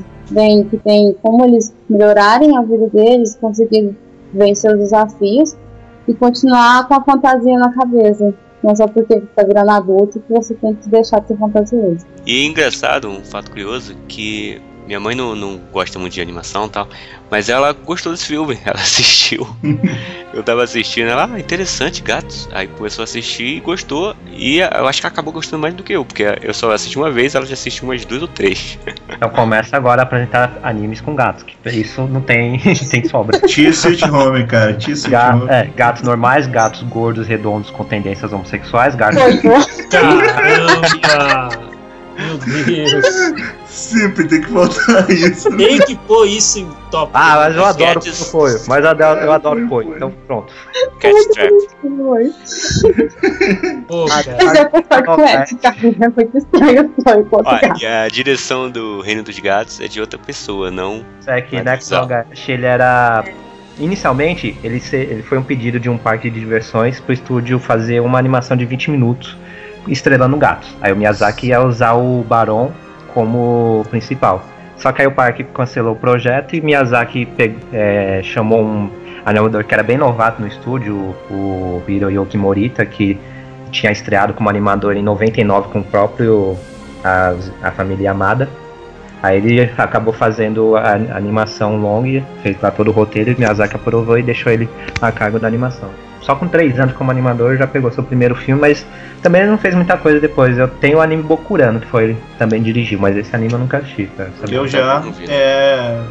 Apesar de ser do Gonzo, ele mudou muita coisa. É o contrário, porque é um anime pesado pra caralho. Se são crianças, você morto por um bicho gigante.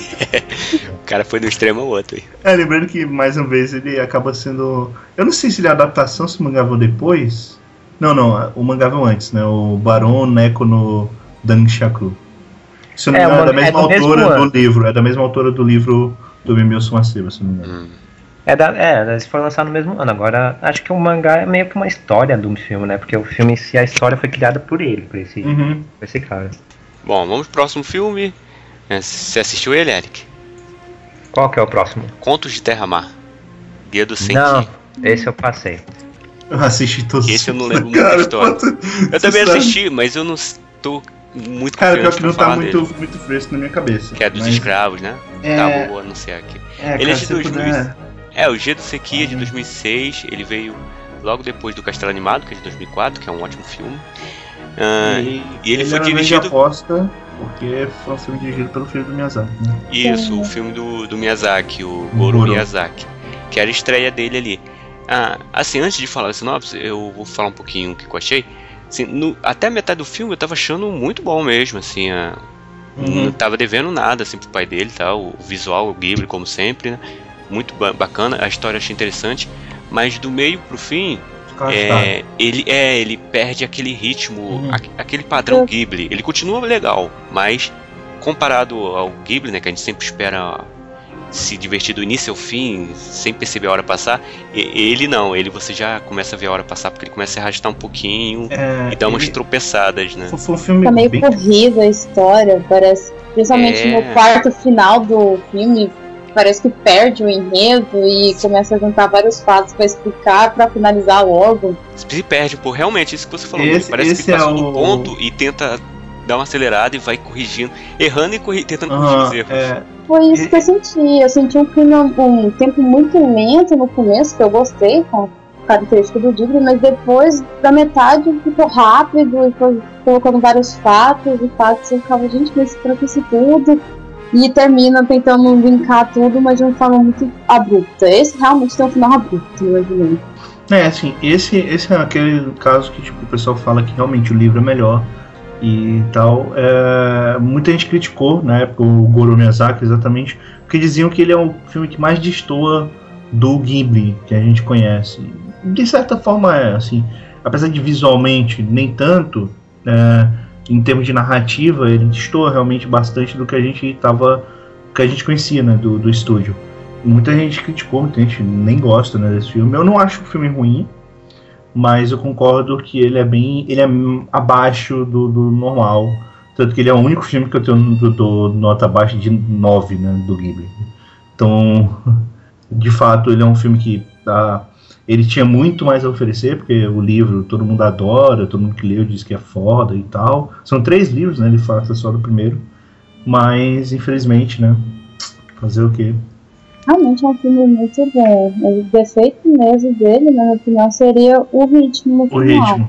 O ritmo. Realmente. Porque a, a animação continua fluindo bem, a, O dragão Deus, que tem no filme é incrível. É, o dragão é sim. bonito pra caramba. Muito assim. bacana. tem umas cenas lindas, parecendo fotografias filme, principalmente o Sim. começo. E a história é forte também, né? É. Sim. E o foda é que ela é filha de Miyazaki, então não importa É, o que foi, ficou mais forte foi isso, porque por ele ser um filho do Miyazaki, Exato. e ele nunca tinha feito animação. ele Nunca, nunca Não, trabalhou mas foda é que não, não importa quanto ele evolua, ele vai. A não ser que a. Né, Vai é, ser comparado eternamente. Vai ser sempre comparado. O Ronia, que foi na primeira série de TV que ele dirigiu, eu não assisti Game no Sek, mas só ouço a maioria, a maioria fala mal. Mas já Ronia, eu assisti metade ainda, não terminei. Eu Ah. achei muito bem feitinho, muito Você não viu o Kukuriko. Zaka- Karazaka? Não, também não, Não. ainda não. Pô, Ó. o- o- ele, ele, ele muito se redimiu legal. Se porque redimiu. Ele é bom foda. mesmo. E, Kukuriko é muito bom. e no Rônia, por uma série de TV, tem que aplaudir o cara, porque o cara conseguiu. Ele conseguiu chegar no nível muito bom. É, Melhorou porque muito. da- aí sim, no Enrônio tem muita coisa que seria dele, porque é baseado num livro de umas 200 páginas e se tornou um anime de 26 Seis. E não E não tá é enrolado, não tá arrastado, Rony. É, é gostosinho de ver. Você assiste cada episódio sentindo que tá no meio das crianças. É, ele é mas- tranquilo, mas não é arrastado. Mas você vê que é, que é a questão da evolução, tipo, como eu disse, ele, ele não tinha feito animação, ele não trabalhava com animação. Ele, Ele trabalhava com outra bem. coisa. Ele trabalhava com outra coisa, cara. Eu acho que ele mandou bem pro primeiro filme, assim, porque a, a responsabilidade era grande. Pegaram uma obra difícil, cara, né? Qualquer um começar com uma obra dessa, ainda mais no estúdio Ghibli, com o nome dele e tal. É, Eu não tenho certeza, mas pai, até essa né? questão, tipo, dele, dele ir pro Ghibli era meio que pra se aproximar mais do Miyazaki. Parece que o Miyazaki não, não tinha uma relação tão, tão forte assim, mas acabou que tendo, né, no final. Uma relação bem forte com o filho dele, tem várias, tem entrevistas né, que ele fala, mas se não me engano, a própria relação dele se aproximar mais do Ghibli e ele tentar se interessar pelo, pela animação era pra se aproximar mais, assim, do Miyazaki. Acho que isso até é refletido, né, no filme, porque até no- na evolução dele nesse do Senki não, não, não tá tão afinado com a equipe do Ghibli, né? Mas é, eu pra sinto frente isso. já. Sabe, sabe qual acho que é o problema? Eu acho que a pressão era tão grande, ele não conseguiu imprimir o olhar dele. O ele dele, é. tentou criar um estilo Ghibli. E, cara, apesar do Ghibli ter toda a estilização que a gente adora, como a gente falou até agora, tipo, todos os diretores que trabalharam, eles sempre colocavam o, o dele lá Sim, que mostrava, tipo, ó, isso aqui é o que faz a diferença. Porque o cara tem que ter o poder na mão pra pra um filme como esse, pra pra qualquer filme do, do Gimli, pra poder fazer o negócio direito, assim. Eu acho que a pressão toda, ele tentou tanto imitar o perfil eu acho que dele agradar, né, o e pessoal. coisa do tipo, agradar o pessoal, que talvez... Porque você vê que, pô, o Kukuriko Karasaka, ele tá totalmente mais solto, cara. É o filme dele, Sim. pô. O filme ali não é... Não tem nada a ver no filme Miyazaki, não, cara. É o filme dele, sabe? É o filme Dá pra perceber que é dele mesmo. É. Eu mesmo quando assisti, eu não sei. Eu vi o filme, eu falava, nossa, não tem nada a ver com nenhum outro É. filme do Ghibli que eu assisti. E aí a versão do, do, do, do, do, outro filme, você vê, tipo, ah, não é Miyazaki não, cara. Ele é o Goro Miyazaki, mas não é nada é o Miyazaki do, do filme. Ele tá mais pro Takahata que pro Miyazaki ali. Então, é. Mas bem, falando sobre Gedosenki, conta a história, Bibop, um pouquinho, se puder. Tem um reino chamado Terra-Mar. E parece que tem dragões de terras distantes que estão indo para esse reino, né? E o mundo humano e os dos dragões não podem se colidir, mas acabam de alguma forma entrando em contato os dragões com o mundo humano. O protagonista, né? É, aquele negócio de escravos, é aquela cidade de escravos, tem a ver com os dragões? Eu não lembro exatamente se tem a ver. Tem também. Tem um Assim, pouco. ao, não, o foco. Acho que a a relação do dragão é muito mais a relação do protagonista com o dragão, né? É porque eu não tô É. conseguindo lembrar o que É que porque, a é porque vai lembrar que, tipo, dragão. é, são três livros e esse é o primeiro, é o começo da história. Então eles não desenvolvem tantas coisas. É, essa questão dos escravos é mais para ter a relação do é, da garota com, com, com o, o cara, né? Os dois principais. Que um era um escravo e o outro é, é tipo uma pessoa importante na tribo e tal. Bom, eu lembro que tem alguns magos e parece que os bruxos e tal, e eles têm. tentam rivalizar. Alguns querem é, usar os dragões para não sei exatamente para quê, outros não. E ele tem esse conflito, né? Mais ou menos uma guerra, assim. Nem que se chega a ser uma grande guerra, mas é como uma guerra entre os bruxos lá e é, envolve os dragões também. E esse problema da cidade dos, dos reinos, onde tem os escravos e como eles tratam o povo.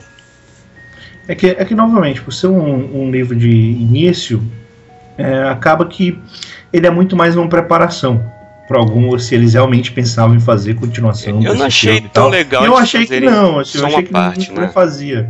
É, precisaria do, do, do mais Pra pra, pra continuar. Fica bem claro que, tipo, ele termina no A meio. história não fecha. Fica é. muito, muito claro, muito claro. Assim, o filme ele não fecha.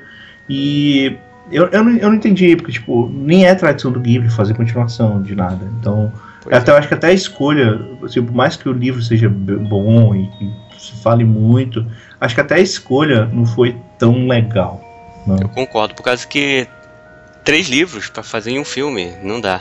E, E não novamente, porra, é o primeiro filme do Goro, é um filme pesado pra Por caramba. isso que ele se perdeu, Tem muita coisa pra ser Jogaram falar dessa fogueira. história. É. Não foi uma boa escolha pra, pra início, assim, de E direção. ainda assim, eu vou dizer, não é um filme ruim. Eu não acho um filme ruim. Ele só tá- é inferior, não é um filme do Ghibli como a gente conhecia. Ele tem, tem seus pontos bons, a arte é muito boa, a animação é muito legal, eh, tem alguns diálogos bem legais, mas ele realmente, o ritmo dele, ele se perde bonito ali no meio pro final. Bom, vamos seguir então. Eu não contei muito bem a história, pessoal. Vocês podem pesquisar aí Gedo Senki. É mais ou menos o que eu falei, mas tem muito É. mais coisa, porque é- são três livros e é Então- meio confuso ali no filme. Bom, em 2008 foi lançado o Ponyo, do Miyazaki, e em 2010 ah, O Mundo dos Pequeninos, O Mundo Secreto de Ariete, que quem dirigiu foi outra pessoa nova também, outra direção nova, Hiromasa Yonebayashi. Ficou, acabou que depois foi ter, teoricamente o sucessor do Miyazaki, segundo depois, né? É, A ideia. Ele fez o Marnie, o último filme do Ghibli sendo lançado também é dele. Cara, é baseado num livro infantil da década de 50. Não, é só dizer que tem várias adaptações, inclusive tinha um desenho que passava na cultura sobre Sim. isso. É, que no caso o protagonista é um garoto chamado. Só é chamado no, no filme de show. E ele mostra ele com- começando a contar um, um evento que aconteceu quando ele passou um período na casa de uma tia dele numa cidade, na cidade de Koganei, em Tóquio. Que no caso ele estava passando, ele tinha um problema sério, uma doença séria, e ele estava prestes a fazer uma operação. Aí ele foi na, na casa dessa tia para descansar um pouco. E lá ele acabou, logo no primeiro dia, quando ele chega, ele acabou vislumbrando uma garota pequenininha nos arbustos, tentando escapar de um gato, gordão.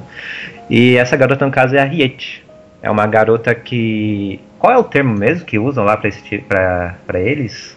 Eu, eu sei em inglês que é borrowers, É, emprestador. tal. Borrolas é o nome do livro, inclusive. Eu não sei É como tipo que. o nosso pequeno polegar. É, Não sei como em é que traduzir, eu não sei como que traduziria pequeninos, isso. Eu não sei. É, é vamos falar fala pequeninos. Aqui no, Vamos falar pequeninos, eu não sei aqui qual é o no. Brasil, se eu não me engano, o desenho também chamava Pequeninos, mas eu sempre vi a tradução meio que Pequeninos. A ideia é basicamente essa. É, fala assim, prestadores, porque no caso eles vivem pegando pequenos, pequenas coisas, seres humanos, cubo de açúcar, alfinetes e tal, pequenas, pequenos itens que não vão fazer falta para eles, para poderem viver. E eles geralmente vivem a- logicamente escondido dos humanos. Só que essa garota ela acaba formando uma certa amizade com o rapaz. Não é nem um pouco, ele não é nem um pouco assustador que nem o, pai e a mãe falavam sobre os humanos. Vai, tem aquilo de que se descobrirem que ela foi vista, ela, ela vai ser obrigada junto com, a, com o pai e a mãe a, a se mudarem para outro local. E é isso, vai mostrar a relação desses dois e alguns, alguns contratempos que vai acontecer enquanto o garoto passa, fica nessa casa no interior. Esse filme é que né, foi injusto. Eu, nesse final de semana de gravar podcast, eu assisti oito filmes né, desses que a gente falou. Aí, lógico, eu fui vendo em sequência da hora que foram lançados, e a Riete foi o último. A Riete, no caso, para mim é um filme que é muito mais bonito do que interessante pela história, para ser franco. Eu, eu, acho ele lindo, mas a história realmente em nenhum momento teve aquela. me pegou do mesmo jeito que nem os filmes que eu estava vendo antes. A, a primeira coisa que eu ia falar era, era exatamente isso. Tipo, o filme é bonito pra caramba, assim, é, é, a arte ele realmente ele supera o roteiro. É, não, não, você não está errado nisso. Nossa, não, eu ficava Mas eu, eu não acho que o roteiro é ruim. Em nenhum momento eu acho que o roteiro é ruim. Só que ele, ele, ele é meio rápido. Eu não, acho, eu não diria nem que ele é raso, ele é rápido. Ele é muito rápido. As coisas acontecem muito rápido e não dá muito. Não tem muito fôlego para você digerir as questões. E também tem, tem a outra questão. Ele não é. Ele tem, mas não tem tanto aquela coisa que o Ghibli tem da, do, do, do, pano de fundo, né? Das várias camadas sobre o que, que ele está falando, né? Não, então, o filme é bem simples no conteúdo. Então, é, então acho que por isso talvez esse pego que não tenha sido, porque tipo, todo o filme do Ghibli, até o Genosenki, né, que a gente acabou falando é, quase nada, ele ainda tem muito essa, essa questão da crítica social ou da crítica em relação à natureza e tal. E aqui a crítica é a questão dessas, dessas pessoas, que são pessoas pequenininhas, que é, é, um, é um tipo de, é, de raça, né, de grupo de seres humanos que existiam há muito tempo que eles foram, os números foram diminuindo e diminuindo exatamente por causa da intervenção junto com os humanos. Uh, e por isso que não há tanta essa que eles tentam se esconder o máximo possível, que é para a sobrevivência da espécie. Infelizmente, essa é a verdade. É, não é tanto. É, é, apesar do garoto ter se dado muito bem com, a, com, com a Rieto, e lembrando, a Rieto é o protagonista, não é o show é, apesar da, dessa relação, os outros personagens, principalmente a, a, a empregada, né? Ele mostra exatamente mais da, da, faceta humana que esses pequeninos têm tanto problema, né? né? Tem essa criticazinha, mas é muito mais rasa do que nos outros filmes. Não, Apesar disso, eu gosto. Eu gosto pra caramba. Assim, eu acho que visualmente é muito bom. A animação é incrível. A animação desse filme é, é linda demais, cara. Linda, linda, é, linda, linda. Isso dá. Caramba, assim. A única parte assim, mais séria mesmo é lá no final, quando o garoto começa a falar para ela que sobre a sua raça, que ela vai ser extinta e tudo mais. Isso eu achei tão deslocado, porque eu achei tão forçado como colocaram essa pequena discussãozinha no meio do filme, mas enfim. Eu, eu, não sei se eu, se eu, se, eu, não achei deslocado por causa que eu vi animação antiga, eu já tinha visto várias histórias com essa brincadeira dos pequeninos é, ou se realmente para mim não, não teve nada. É porque, porque como, como eu tive esse background, eu tinha esse background da parada, então acabou que para mim não foi nada forçado. É que, a relação deles no filme estava mostrando de uma forma tão mais suave entre eles e tal, e de repente o garoto agiu daquela forma com ela naquela cena em particular que eu achei, poxa, que diferença, mas só, só essa parte sim que eu realmente achei muito despropositada, mas Fora isso, quanto à animação, eu ficava mais prestando atenção naqueles mínimos detalhes da casinha dele, por exemplo. Poxa, os quadros eram selos, por exemplo. Eu ficava, cara, os quadros, todos os quadros que eles tinham eram, na verdade, pequenos selos pendurados, ou então era usado como uma fivela para um baú, que na verdade era. Eu não lembro o que era que ele servia para guardar as coisas. Em relação a cenário, as, a, o detalhismo em cada parte, eu achei assim fenomenal. Eu achei lindo mesmo, mas Assim, quanto a isso. A garota é até interessante, a garota, a Riet, eu acho até interessante um pouco. E até aquele conflito, o clímax no final, para mim, realmente foi bem, bem. um tanto sem graça. Não, realmente não foi um filme que apelou muito mais, que me pegou muito mais provisório do que pela própria história, assim. Si. Eu, eu acho ele um filme despretensioso, assim, comparado Sim. aos outros do Ghibli. Divertido, assim, um filme pipocão, pra uma aventura tranquila, pra você assistir, achar bacana, é bem bonito. Eu, eu gosto mais Gosto. da do Pônio, cara. Apesar do Pônio ter mais, mais subtexto. Eu também prefiro esse. Apesar do que eu gosto de Pônio também. Mas é, é, é por causa da questão dos personagens, isso que ele tá falando, tipo, eu concordo, a história ela é realmente bem despretensiosa é, e tal. Eu acho ela muito rápida, não acho ela rasa, eu acho ela rápida. Mas é, os personagens, eu gostei de todos os personagens. Principalmente da Arieto. A Arieto é uma personagem que realmente te encanta. Assim, me Eu- encantou pra caramba. Assim. Eu curti a ideia de desafios assim para as pessoas pequenas e eles brincando com a criatividade, né? Objetos, Hum, sei lá, andar, tentar subir um telhado é difícil, atravessar o pegar quintal, açúcar, é cara. uma Um coisa- cubo uma de açúcar é uma coisa gigantesca, né? É, isso, coisa desse tipo, aí um alfinete é uma espada. É muito legal. Não, é ela subindo, por exemplo, pra abrir a janela do outro lado pro garoto entrar na casa.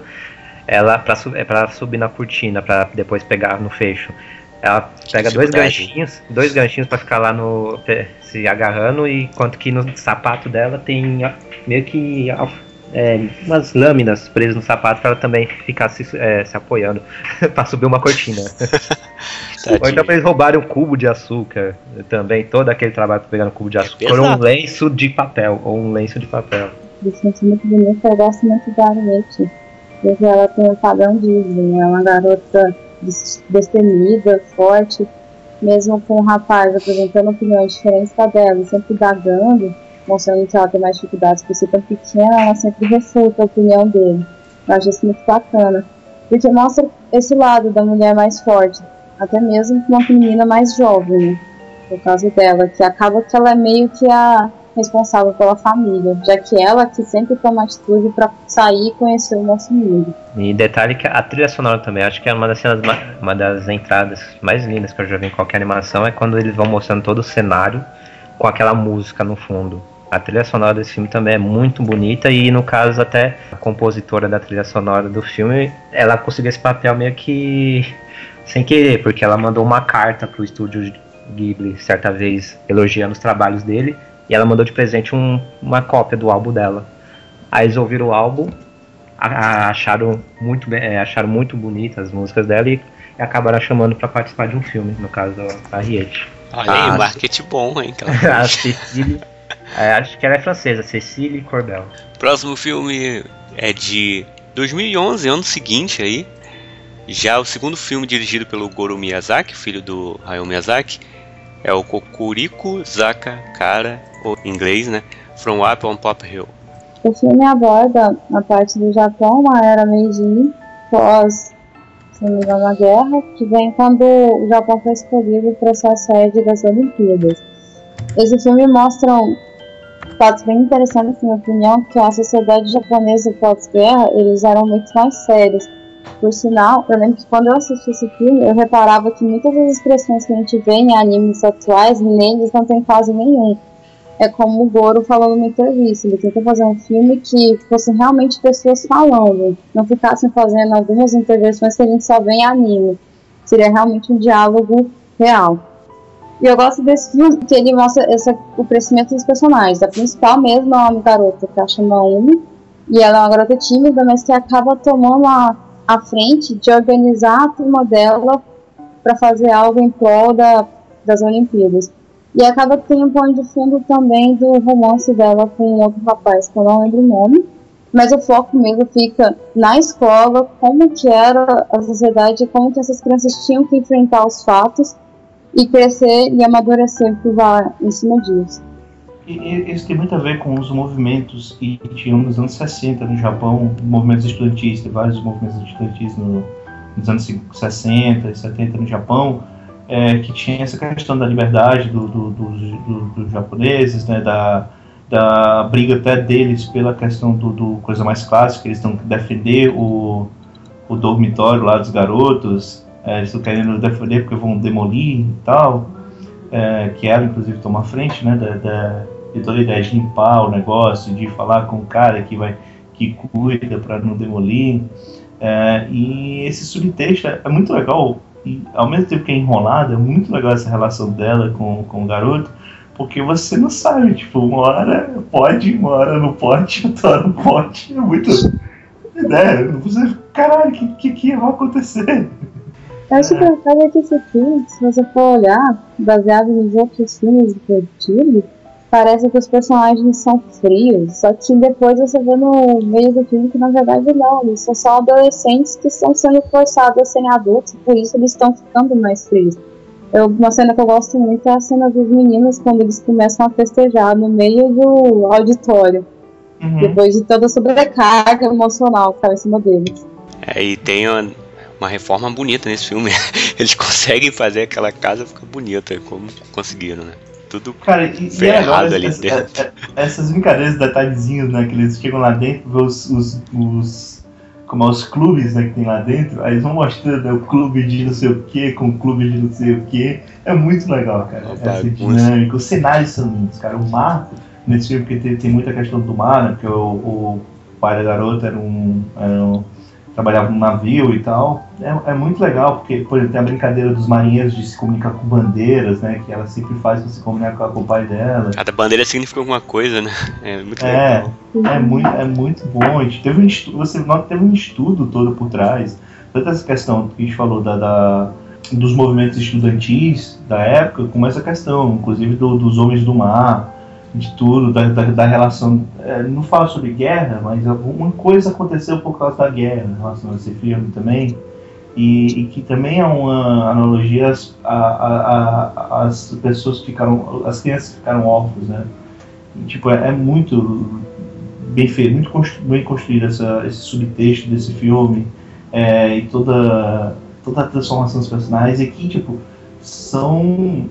Normalmente falou, a menina falou, né, dos adolescentes, que parece que são meio frios, mas no final não, né? São, pessoas normais que estão enfrentando um problema que parece parece que ele é pontual, mas cara, é um negócio extremamente gigante, né?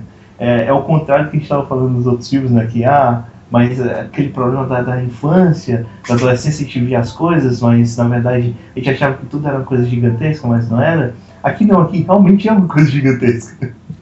Ele é tipo, não, dá pra interligar ele com o Rotaru no Ha, né, cara? Porque o Rotaru mostra as pessoas né, durante a guerra e esse mostra o pós-guerra.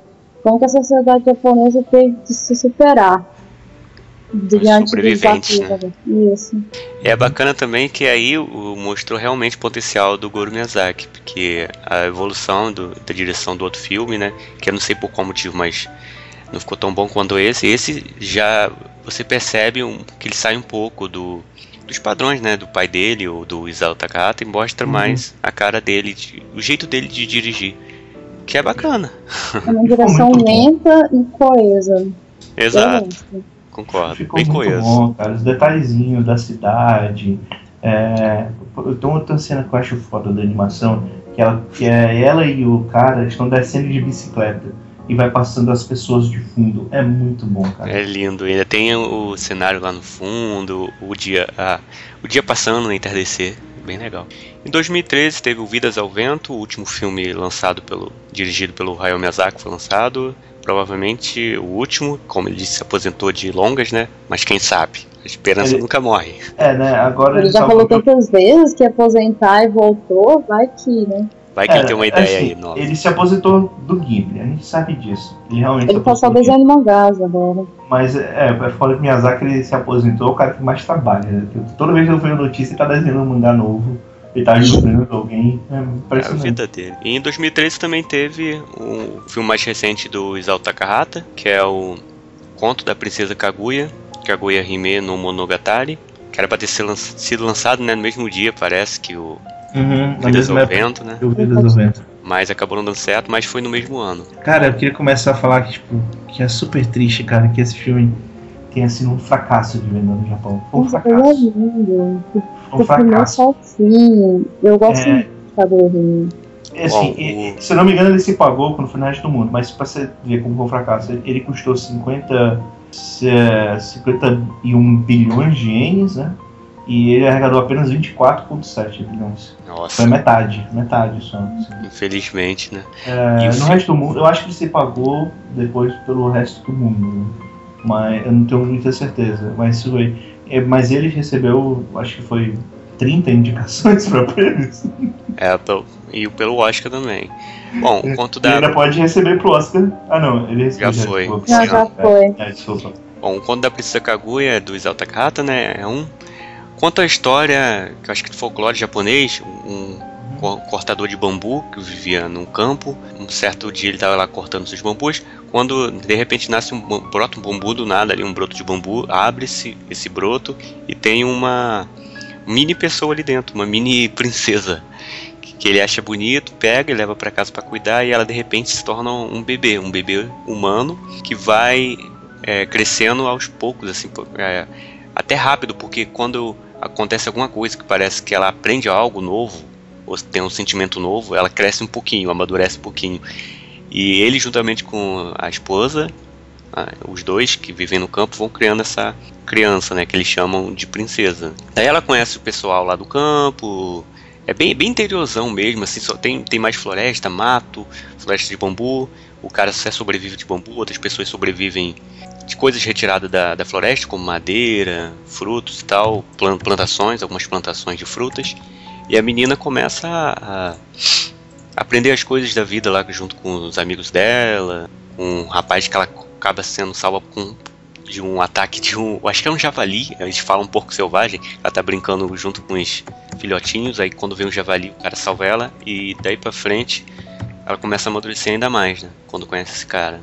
E daí pra frente a história vai evoluindo e tal, até que um, um dia, eu vou contar só até aí pra não dar tanto spoiler, um Ah, dia sim. ele, ele, ele corta outro bambu, tá com brilho e ele percebe que tem ouro. E no outro dia ele corta um bambu que tem tecidos. Aí ele começa a pensar, eu acho que quem me enviou essa princesa tá querendo que eu dê uma vida a ela, de realmente uma vida de princesa. E ele decide comprar um, um local grande, uma mansão enorme e tratar dela como se fosse realmente uma princesa, que é a parte que tenha é na capital, leva ela pra capital e tal, que é a parte que ela começa a amadurecer e começa, começa a perceber alguns costumes tradicionais, que eu acho que é a maior crítica do filme, alguns costumes tradicionais que Pra que que eles existem? Porque as pessoas que estavam ali não queriam que eles fazer aquilo e eles estavam fazendo, não sabe nem porquê. Não, não faz muito sentido na minha cabeça. Eu, eu não consigo entender o, o porquê disso. Ah, e ela também não entendia nada. é muito, muito forte esse, essa crítica a, a todo o estilo de vida né, que tinha naquela época no Japão. Que a princesa tinha que arrancar a sobrancelha, tinha que pintar os dentes de preto, tinha que ficar sentada de certa forma, não podia rir, não podia expressar emoções. Eu não entendo por que disso, né? Porque as pessoas gostavam disso. Tinha festa pra ela, ela não podia participar da festa. As pessoas que É. nem conheciam ficavam na festa bebendo, falando besteira, e ela tinha que ficar lá, de joelhos. Esse filme ele Seria é, aquilo de não mostrar a identidade de uma pessoa considerada semideusa, né? Que você tem que venerá-la sem ver. mas, É assim que eu interpretei cada mas assim, tipo, ele é uma adaptação de um, de um conto de folclore clássico, né? Da, da Princesa que Nasceu do Bambu. Eu acho que esse filme ele tem muito uma crítica é, muito da sociedade, como a sociedade trata, tratava, hoje em dia trata menos, mas trata ainda a mulher no Japão, cara. É uma crítica muito mais, não só a questão do, da, dessa, dessa, da, da dificuldade dos costumes e tal, mas como você vê, tipo, por ela ser uma mulher, apesar de tudo que tá fazendo ali, ela não participa de nada. Ela simples, simplesmente ela tá ali e ela tem que aceitar as coisas que estão acontecendo. É, tanto que chega a hora, tipo, os caras querem casar com ela. E, tipo, ela não conhece os caras, não quer nada e tal, ele não tem escolha. E o que é bizarro é que parece que o, o pai dela, as pessoas em volta, acham que isso vai ser felicidade pra ela. É Mas ninguém perguntou pra pessoas- ela o Não, que, mas que é é- felicidade pra ela. Aí vem a questão do costume, né? a questão do tipo, isso era tão normal que as pessoas acham que aquilo é o certo, sabe? Sim, mas, mas é Não, esquisito, cara, porque É esquisito pra caralho. Sim, ninguém é- A consulta ela. felicidade entendeu? dela quem comanda é o pai. Isso até dá pra ver o patriarcalismo e o machismo assim, da sociedade japonesa. é Parece que eles são cegos, eles não estão vendo que ela não tá E é feliz. importante que, tipo, não é, o cara não é mal. Não. fala, seu pai, o cara não é mal. Na tá verdade, fazendo ele quer que fazer o bem pra ela. acha- Ele realmente acha que aquilo vai deixar ela feliz, sabe? Pois é, mas é, isso aí que é estranho, cara. Tipo, ele, ele realmente ama ela, ele tá fazendo pensando que ela vai ficar feliz, cara, mas nenhum momento ele chega a perguntar pra ela. porque- É muita ignorância, cara. É, né? E, tipo, você vê a questão, como eu falei, da, da mulher, de como a sociedade estava acomodada na própria figura da professora dela. Sabe? Que a professora dela, ela em nenhum momento ela tem é, é, empatia com, com ela. Simplesmente tem que agir daquele jeito, tem que agir de jeito rigoroso, não sei o que e tal, pra ser a boa mulher, a boa noiva. Tem que seguir uma, Pô, isso é umas regras, absurdo, né? E, tipo, é, é impressionante, assim, é- essa, essa questão, né, do, da, da- do- dessa briga com, com o passado. E, assim, é, é muito passado do Japão, claro, mas tem, tem várias outras culturas no mundo que acabam tratando a mulher do mesmo jeito ou pior, né? Então é, é uma, é, é fora porque, assim, eu não posso dizer que só o filme é uma crítica, porque o conto todo é uma crítica, mas a adaptação foda e, tipo, você vê aí que eu falei, né, o filme é 50 mil bilhões, né, e foi caro pra caramba, assim. É lindo. falei, jogo, o Shihiro foi um bilhão, entendeu? Cara, mas a animação é. tá muito boa. Mas é por causa disso, a animação é toda desenhada. Espetacular. Espetacular, cara. Cara, Eu sei que vai ter gente olhar e vai, vai dizer, não, mas é desenho. Não, cara, é lindo, cara. de- meu Deus, isso ali é feito na mão, cara. A Você fica cena- maravilhado com o filme nos primeiros segundos dele, quando mostra o pai da Kaguya tocando um bagulho, eu ficava, meu, esse filme é muito lindo. Se, se você der pausa em alguns momentos do filme, você para assim e fala, pô, isso aí poderia Não, estar não, num, num alguns museu, momentos cara, não. um quadro. Alguns momentos não. Em Quase tudo, né? momento, Qualquer frame pode estar no Principalmente os cenários, cara. Você para Cara, assim, pô, isso aqui é uma pintura, cara. E é legal a dualidade. Tipo, tem uma cena dela que ela sai do, do prédio e ela vai ver a cerejeira, cena puta bonita. Cara, ela tá rodando e tal. E, blá, blá, blá. e a cena termina triste pra caramba, porque termina com, com E abruptamente, né? o, o garoto, né, desbarca o garoto, ele mandou pra longe e ela, porra, caramba, cara. O garoto apanhando, cara. Correndo de Cena mim, forte. por que que as pessoas estão correndo de mim? Por que, que eles têm que me tratar de forma tão diferente? É, é foda, porque assim, é eles se tratando como inferiores, porque ela é mais rica. Ao mesmo tempo, ela se tratando um porra, por quê, cara? Eu queria brincar com o garoto, eu preferia me divertir. E não, não, não pode, para a sociedade não pode. Ela é nível social diferente e tal. É muito forte, sabe? Muito legal. Esse filme é foda, esse filme é muito bom, cara. É, Eles, le- eles levam esse nível social ao extremo, né? Esse comportamento social. O ritmo ele é diferente, o ritmo não é pra todo mundo, não é todo mundo que vai gostar do ritmo dele, não é todo mundo que vai gostar da, da trama, do, do final dele. Mas cara, pra mim é, é excelente, assim, é muito bom. A forma como termina, não termina bonito, né? É bonito e não é bonito ao mesmo tempo. É muito bom esse filme, É cara. um meu bonito melancólico no final. Isso. Sim. Ele é bonito. Não é feliz nem triste, né? Ele é melancólico mesmo. Melancólico. Eu achei triste, mas depois quando eu fui pensar melhor, não, é só melancólico. Pensa nisso. Que dá pra Uhum. perceber a felicidade dela. E até as cenas que você vê, até as cenas mais de comédia, entre aspas, do, do, do, do- da brincadeira dela com os, com os pretendentes dela, no final você vê que, tipo, é ela própria, né? Vê que é uma coisa bizarra, porque até o momento era comédia e tal, e do nada aconteceu um negócio. Caralho! Sabe? Acabou a piada. Acabou a piada. No momento do nada. Muito bom, recomendo pra todo mundo esse Aliás, filme, cara. Eu acho muito legal essa questão do falando não é engraçado, só, só pessoal prestar atenção. Porque pra muita gente, se você pegar no cinema e tal, o que aconteceu, até pelo jeito que aconteceu, é cômico. Só que como ela reage de uma forma muito forte, de uma forma não cômica, aí é assim, aí o próprio espectador, ele toma um susto com a reação dela. É incrível, cara. Eu, eu ainda vou assistir novamente mais algumas vezes, porque esse filme tá, tá espetacular. Então, eu, eu tive o prazer né, de assistir no cinema, é claro. Ah, eu vou assistir. Falar nisso, eu já deixo a dica aí pro pessoal, quem tá ouvindo esse festival. cast na data de lançamento, vai ter o festival de cinema do Rio de Janeiro e vai ter uma sessão, se- uma sessão não, na verdade vai ter uma, que são vários eh, segmentos, né? Vai ter um segmento do Estúdio Ghibli que vai ter vários Um filmes. Isso, esse, Vamos, vamos falar disso um pouco ter- mais no- nas considerações finais, que eu já pego aqui o- as datas, tá bom? isso. Ah, e o Kaguya vai estar lá, só, só avisando. 2014, Omoide no Marni. Eu chorei, porra, filme. Caralho, Cara, eu me segurei, mas foi quase. Cara, foi 10 anos, cara, que eu tô Eu vendo não cheguei a vocês e chorar. ainda choro com vocês. Que Quando tocou é a música, foi quase. Eu, não, eu, eu lembro quando eu assisti Mine, eu fiquei escutando em loop a música de encerramento. A música é foda. sempre Essa, lembrando e me linda, ligando. cara. ela é uma das quatro músicas que eu tava falando. É de arrepiar. É ela, é, como muito disse, é, ligada com o roteiro. Se você for escutar, você percebe que realmente é a- como se fosse a Ana cantando junto com a Marvel. Nossa, muito lindo. É lindo Tá bom, deixa a, menina falar, ela tá Pode falar, então. aí, eu acho que, Só, só antes de você falar, é a direção do Hiromasa Yonebayashi. de novo, que fez o Arrieto. E, bem, ele é claramente melhor que a Rita, desculpa, assim, eu gosto da Rita, mas não, Esse é melhor. filme, esse filme é- E engraçado que, no- assim, até a metade, assim, ele não tava pegando tanto. a- ele não tava percebendo tanta pegada Ghibli. É mais pra frente, quando começa a revelar as coisas, entrou re- realmente no espírito Ghibli. É o Moe do Mar, que é o último filme lançado do Ghibli. Conta a vida da Ana, é uma jovem que acaba se mudando para Sapporo. E ela é uma, uma uma criança, acho que na verdade mais adolescente, que tem problemas tanto na casa dela quanto na escola, porque ela não consegue se relacionar com as pessoas. Por ela ter uma personalidade muito forte, ela prefere esconder o que ela pensa para as outras pessoas não acharem que ela está sendo grossa ou só está querendo brigar com elas. Então ela sempre esconde muito a opinião dela dos pais e dos colegas da escola.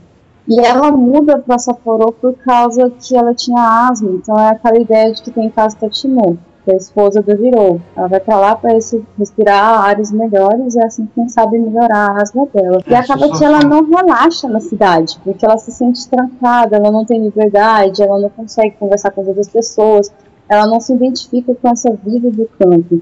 Até que ela começa a usar da arte para fugir dos problemas dela, e nisso ela acaba encontrando a Marnie, que é a parte fantasiosa do filme, que é a amiga imaginária. Pode falar, Joás. Não, não, você vai falar que, tipo, ela mora em Sapporo e ela vai pra outra cidade que eu não lembro agora o nome. É só, Ah, é. Ah, é, Sapporo é a, É, a- a cidade grande, né?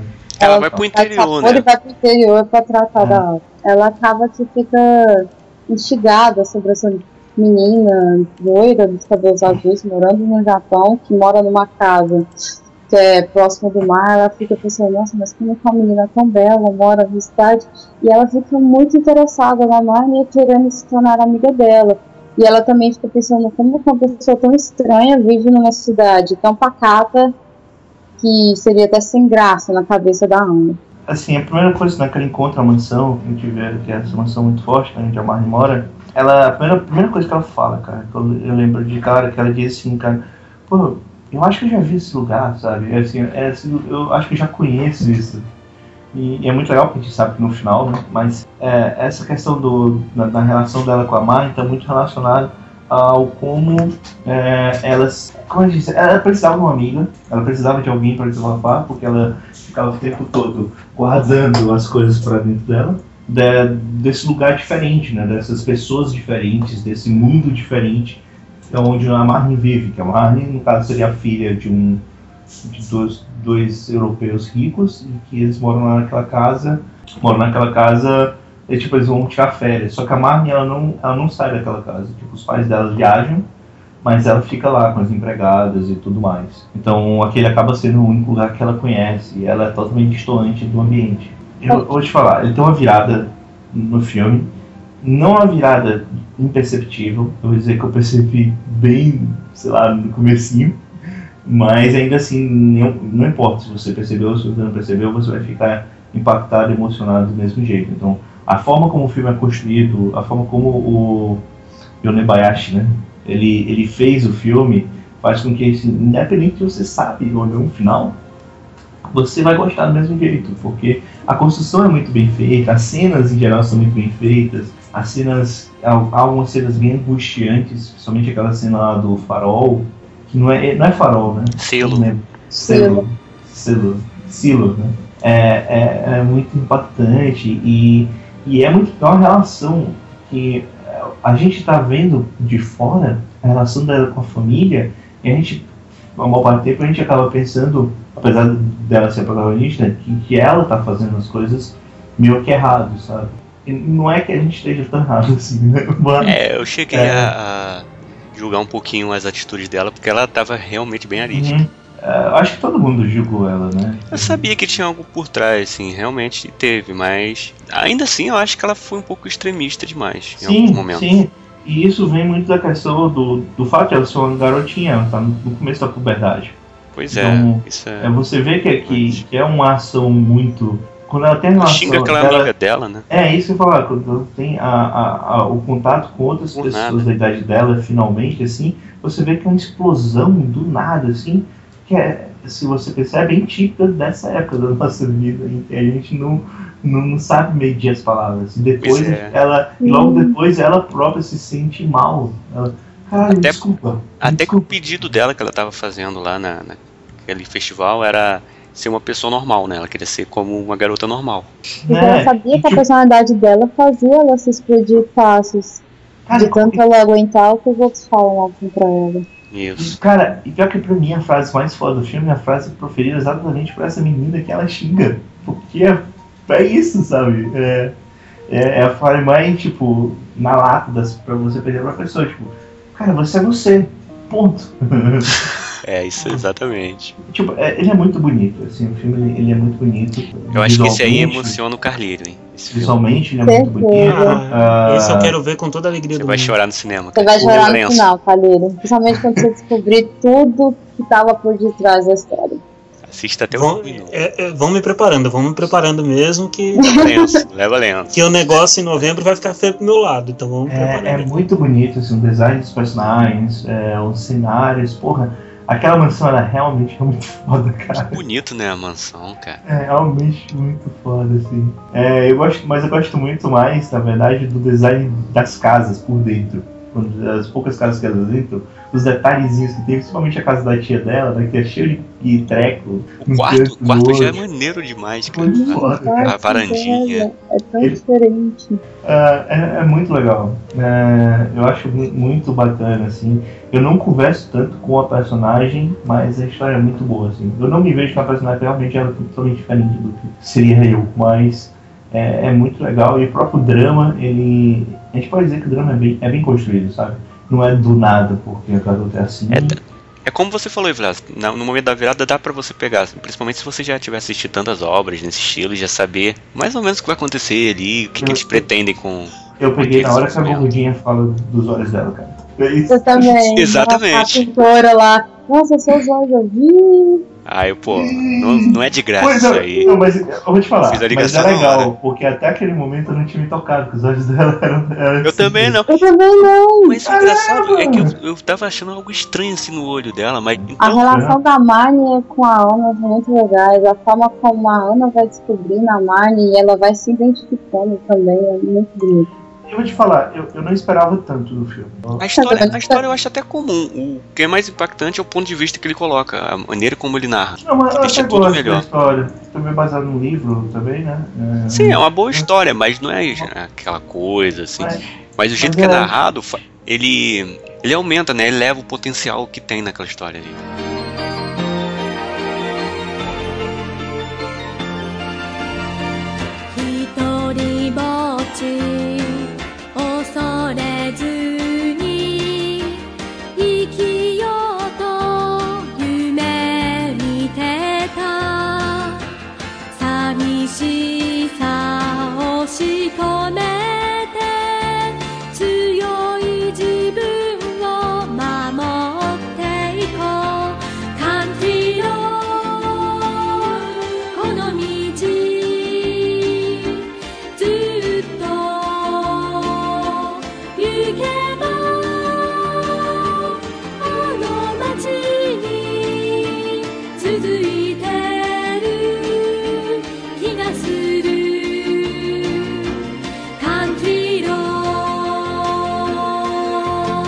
Então vamos para as considerações finais. Esse grande cast aqui do Estúdio Ghibli, 30 anos. A gente tem que comemorar mesmo, porque esse estúdio trouxe muitas obras bacanas pra gente. E eu tenho certeza que emocionou muitos por aí, divertiu muito, muitas crianças também se divertiram. Bom, considerações finais, começando agradecendo aqui o nosso amigo padrinho Carlírio Neto. Eu gostaria de suas considerações finais, padrinho, suas propagandas, e também para você escolher um desses filmes que nós comentamos hoje para indicar pro pessoal. Ah, vou começar pela indicação. É Mimi Osso Macebá. Se você não assistiu ainda, toma vergonha nessa tua cara e vai ver. É só isso que eu tenho que falar. Oh, nossa, agressividade mil. a verdade é que minha indicação é mesmo Mimi Osso Macebá. É, não à toa meu filme preferido desse estúdio, Ghibli, ou Ghibli, ou como vocês preferem chamar. Ghibli. Ghibli. Buriburi. Ghibli. Ghibli. Exatamente. Djiburi. Viu que dá pra fazer uma vinheta com isso aí, né, Bebop? Então fique preparado aí. Eu agradeço o convite do amigo Bebop ma- pra mais esse podcast, por mais que eu tenha falado pouco pra caramba, mas é porque eu não vi tantos filmes assim. Embora o fato de eu ter vi- de ter visto pouco, ter visto muito, não me perde de ressaltar a qualidade que esse estúdio tem. É, suas obras, maioria esmagadora, são muito refinadas, são muito preponderantes, possui uma estrela única e, e eu faço minhas palavras de Vilásio. É, tem estúdios igual a Toei que tem meio século de vida aí. E por mais que tenha mais obras que o Ghibli não consegue conjurar todas essas obras num grau de satisfação igual o Ghibli coloca nas obras que ele tem há 30 anos. E Então eu acho. Coisas boas. Exato. Então eu acho que isso é um ponto muito importante.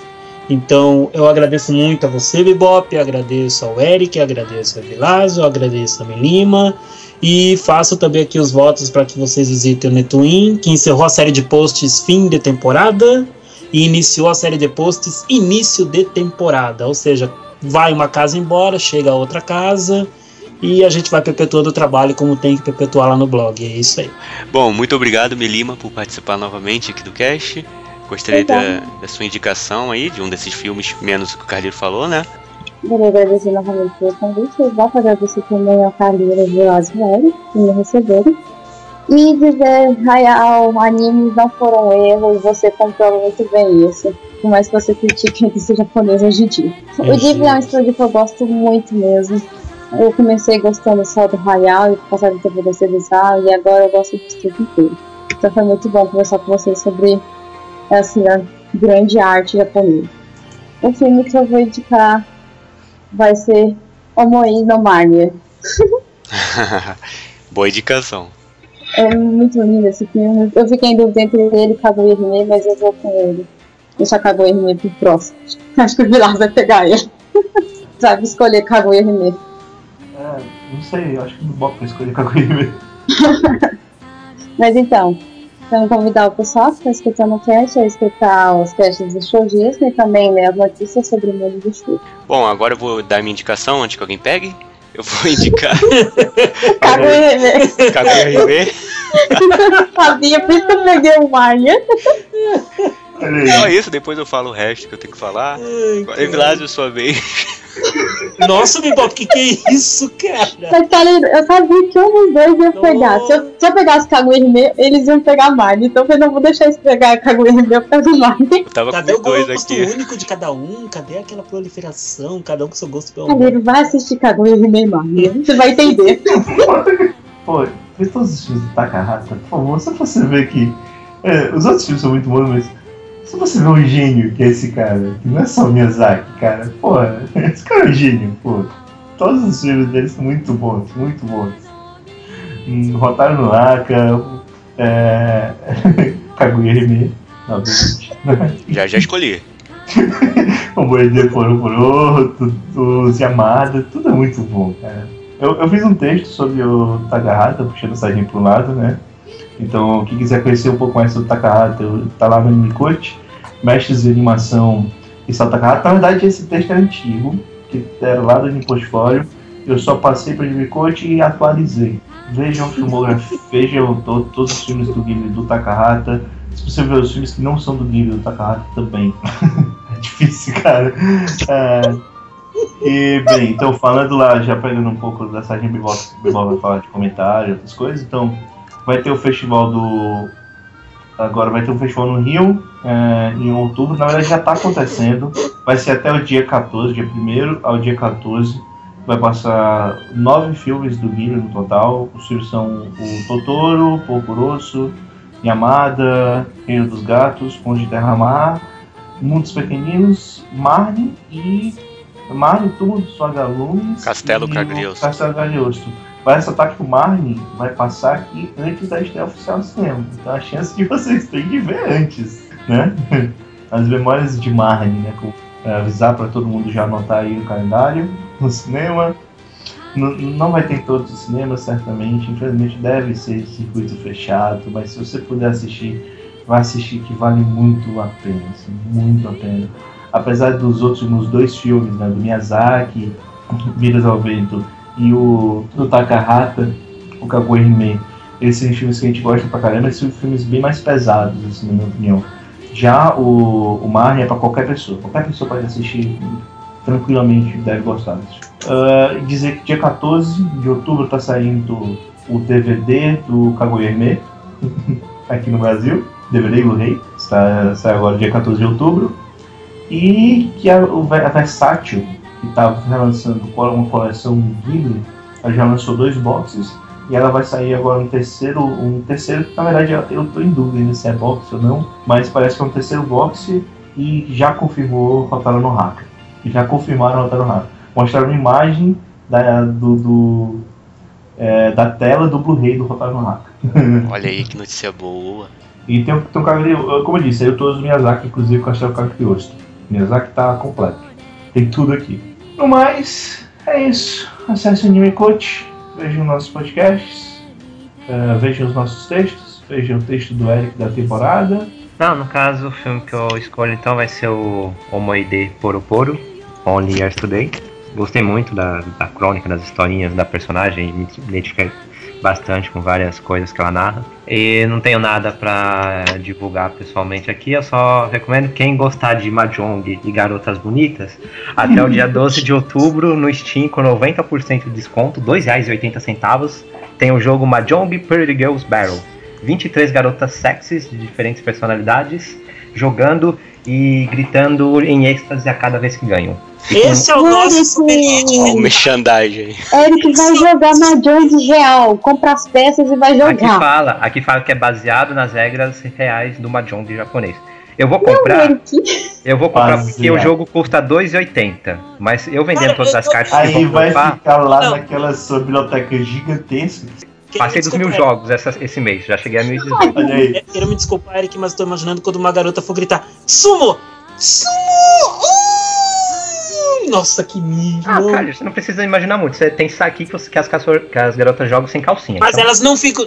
Pode parar que isso não ocorre, não. Fique de boa. E, É só um negócio que eu não falei. É, é, visitem o site do Gimli Brasil. Pessoal, é muito legal. E todas as informações que tem sobre Gimli, novas, antigas, vocês vão conseguir lá. Realmente É o eu melhor recomendo site do Brasil pra ver Ghibli, com É, certeza. o site é, um dos, é o melhor site do Brasil e é um dos melhores sites da América Latina. É, é maneiro. é? Recomendo mesmo a John Girls, porque você compra o jogo por 2,80, vende as cartas por quase 3 reais, 3,50 Aham. no preço atual, e ainda ou seja, ganha um jogo e ainda sai lucrando depois vendendo as cartas. Bom, pessoal, como eu falei, eu indico Princesa Kaguya, Kaguya Hime, que vai passar também aqui no cinema no Festival do Rio. Mas quem não, não conseguir assistir também vai sair o DVD, então não tem problema, né? Vai sair nesse mês de outubro também. É, acessem o, o site do Estúdio Ghibli Brasil, que é muito bacana. Eu vou deixar o link aqui também na descrição aqui para vocês verem.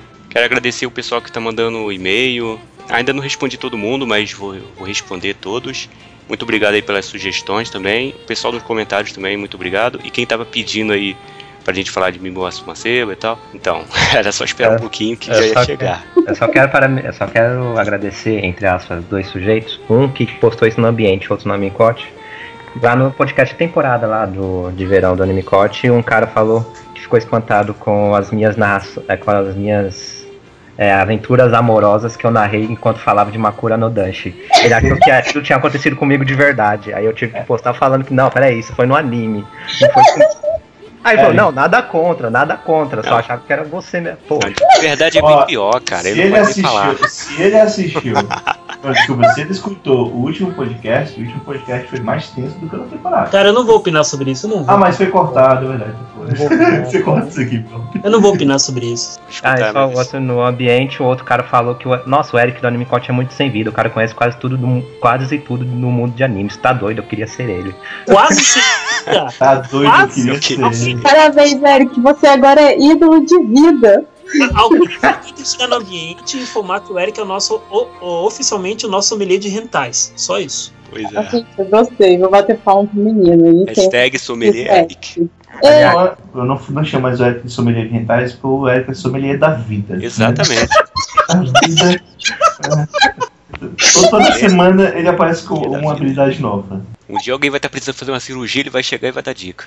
Vai fazer igual o Young Blackjack, cara. Bom, vamos terminar aqui o cast então, que já tá muito longo. Até a próxima, pessoal. Fiquem aí com essa música linda aí do filme Memórias de Marnie.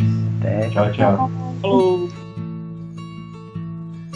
Never had that many friends growing up, so I learned to be okay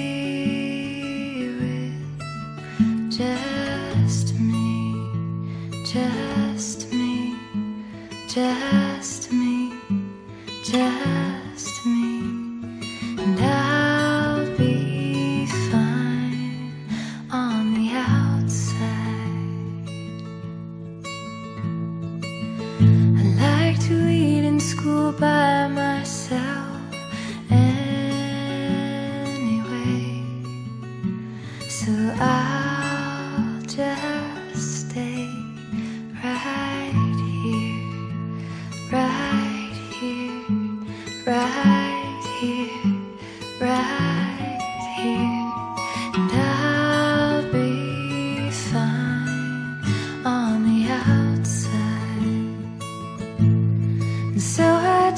sit in my room after hours with the moon and think of who knows my name. Would you cry if I died? Would you remember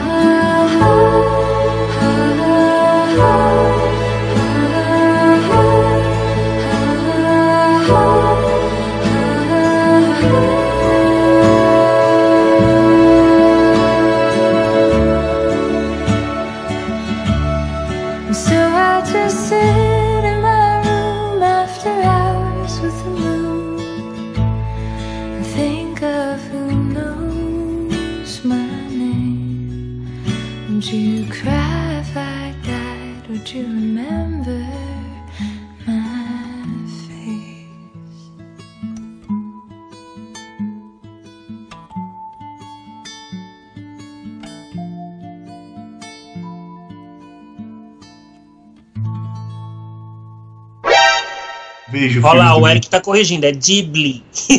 É, desde que a Rafa ia falando disso, Ó, o Eric foi com isso na Eu cabeça. vou, eu, vou, eu, vou, eu vou- eu vou fazer É tipo, a certo. mesma coisa. Eu vou fazer a mesma coisa que o Luke É- fez uma vez. Eu vou, eu vou dizer duas vezes. Um, quando os japoneses começarem a acertar o nome, começarem a falar é Vilásio e não é Biracho, é, eu falo eu falo Ghibli. E quando os japoneses começarem a falar Ghibli, eu falo Ghibli, porque eles falam Ghibli. Ghibli. Mas e Vilásio? Então, Guri. calma não, não me importa Guri, se é. Ghibli. Eles A não pronúncia Ghibli. é do inglês, por isso que ele tá falando. Ah, sim. Ah, no inglês é fala. assim? Se no Japão eles não falam, eu tô nem aí. Como é que é na Alemanha? Ah, eu não sei. em inglês é Ghibli. Ele Em tem japonês fazer de vários é países. É melhor, é, acho melhor a gente parar, senão daqui a pouco o Bebop vai perguntar como é que se fala estúdio Ghibli na Somália. Aí não vai dar É certo. É que Miyazaki, Miyazaki se baseou numa palavra italiana, que, se, que na, na Itália fala Ghibli, só que no Japão se torna Ghibli. Ghibli. E que Ah, significa isso aí? Ghibli, no caso, é um vento quente do Saara. É Então um a gente que tá certo, cara. Quem tá errado é o japonês. Por que, que você tá É corrigindo? verdade, Por Eric. que, que Mas no você tá tá falando o corrigindo? italiano Ghibli. correto. É Ghibli. Ai, Deus. Você não tá na Itália. Vamos começar, vamos começar. Vamos lá, gente, vamos lá, vamos lá. Sumo! Uh! Nossa, que mídia.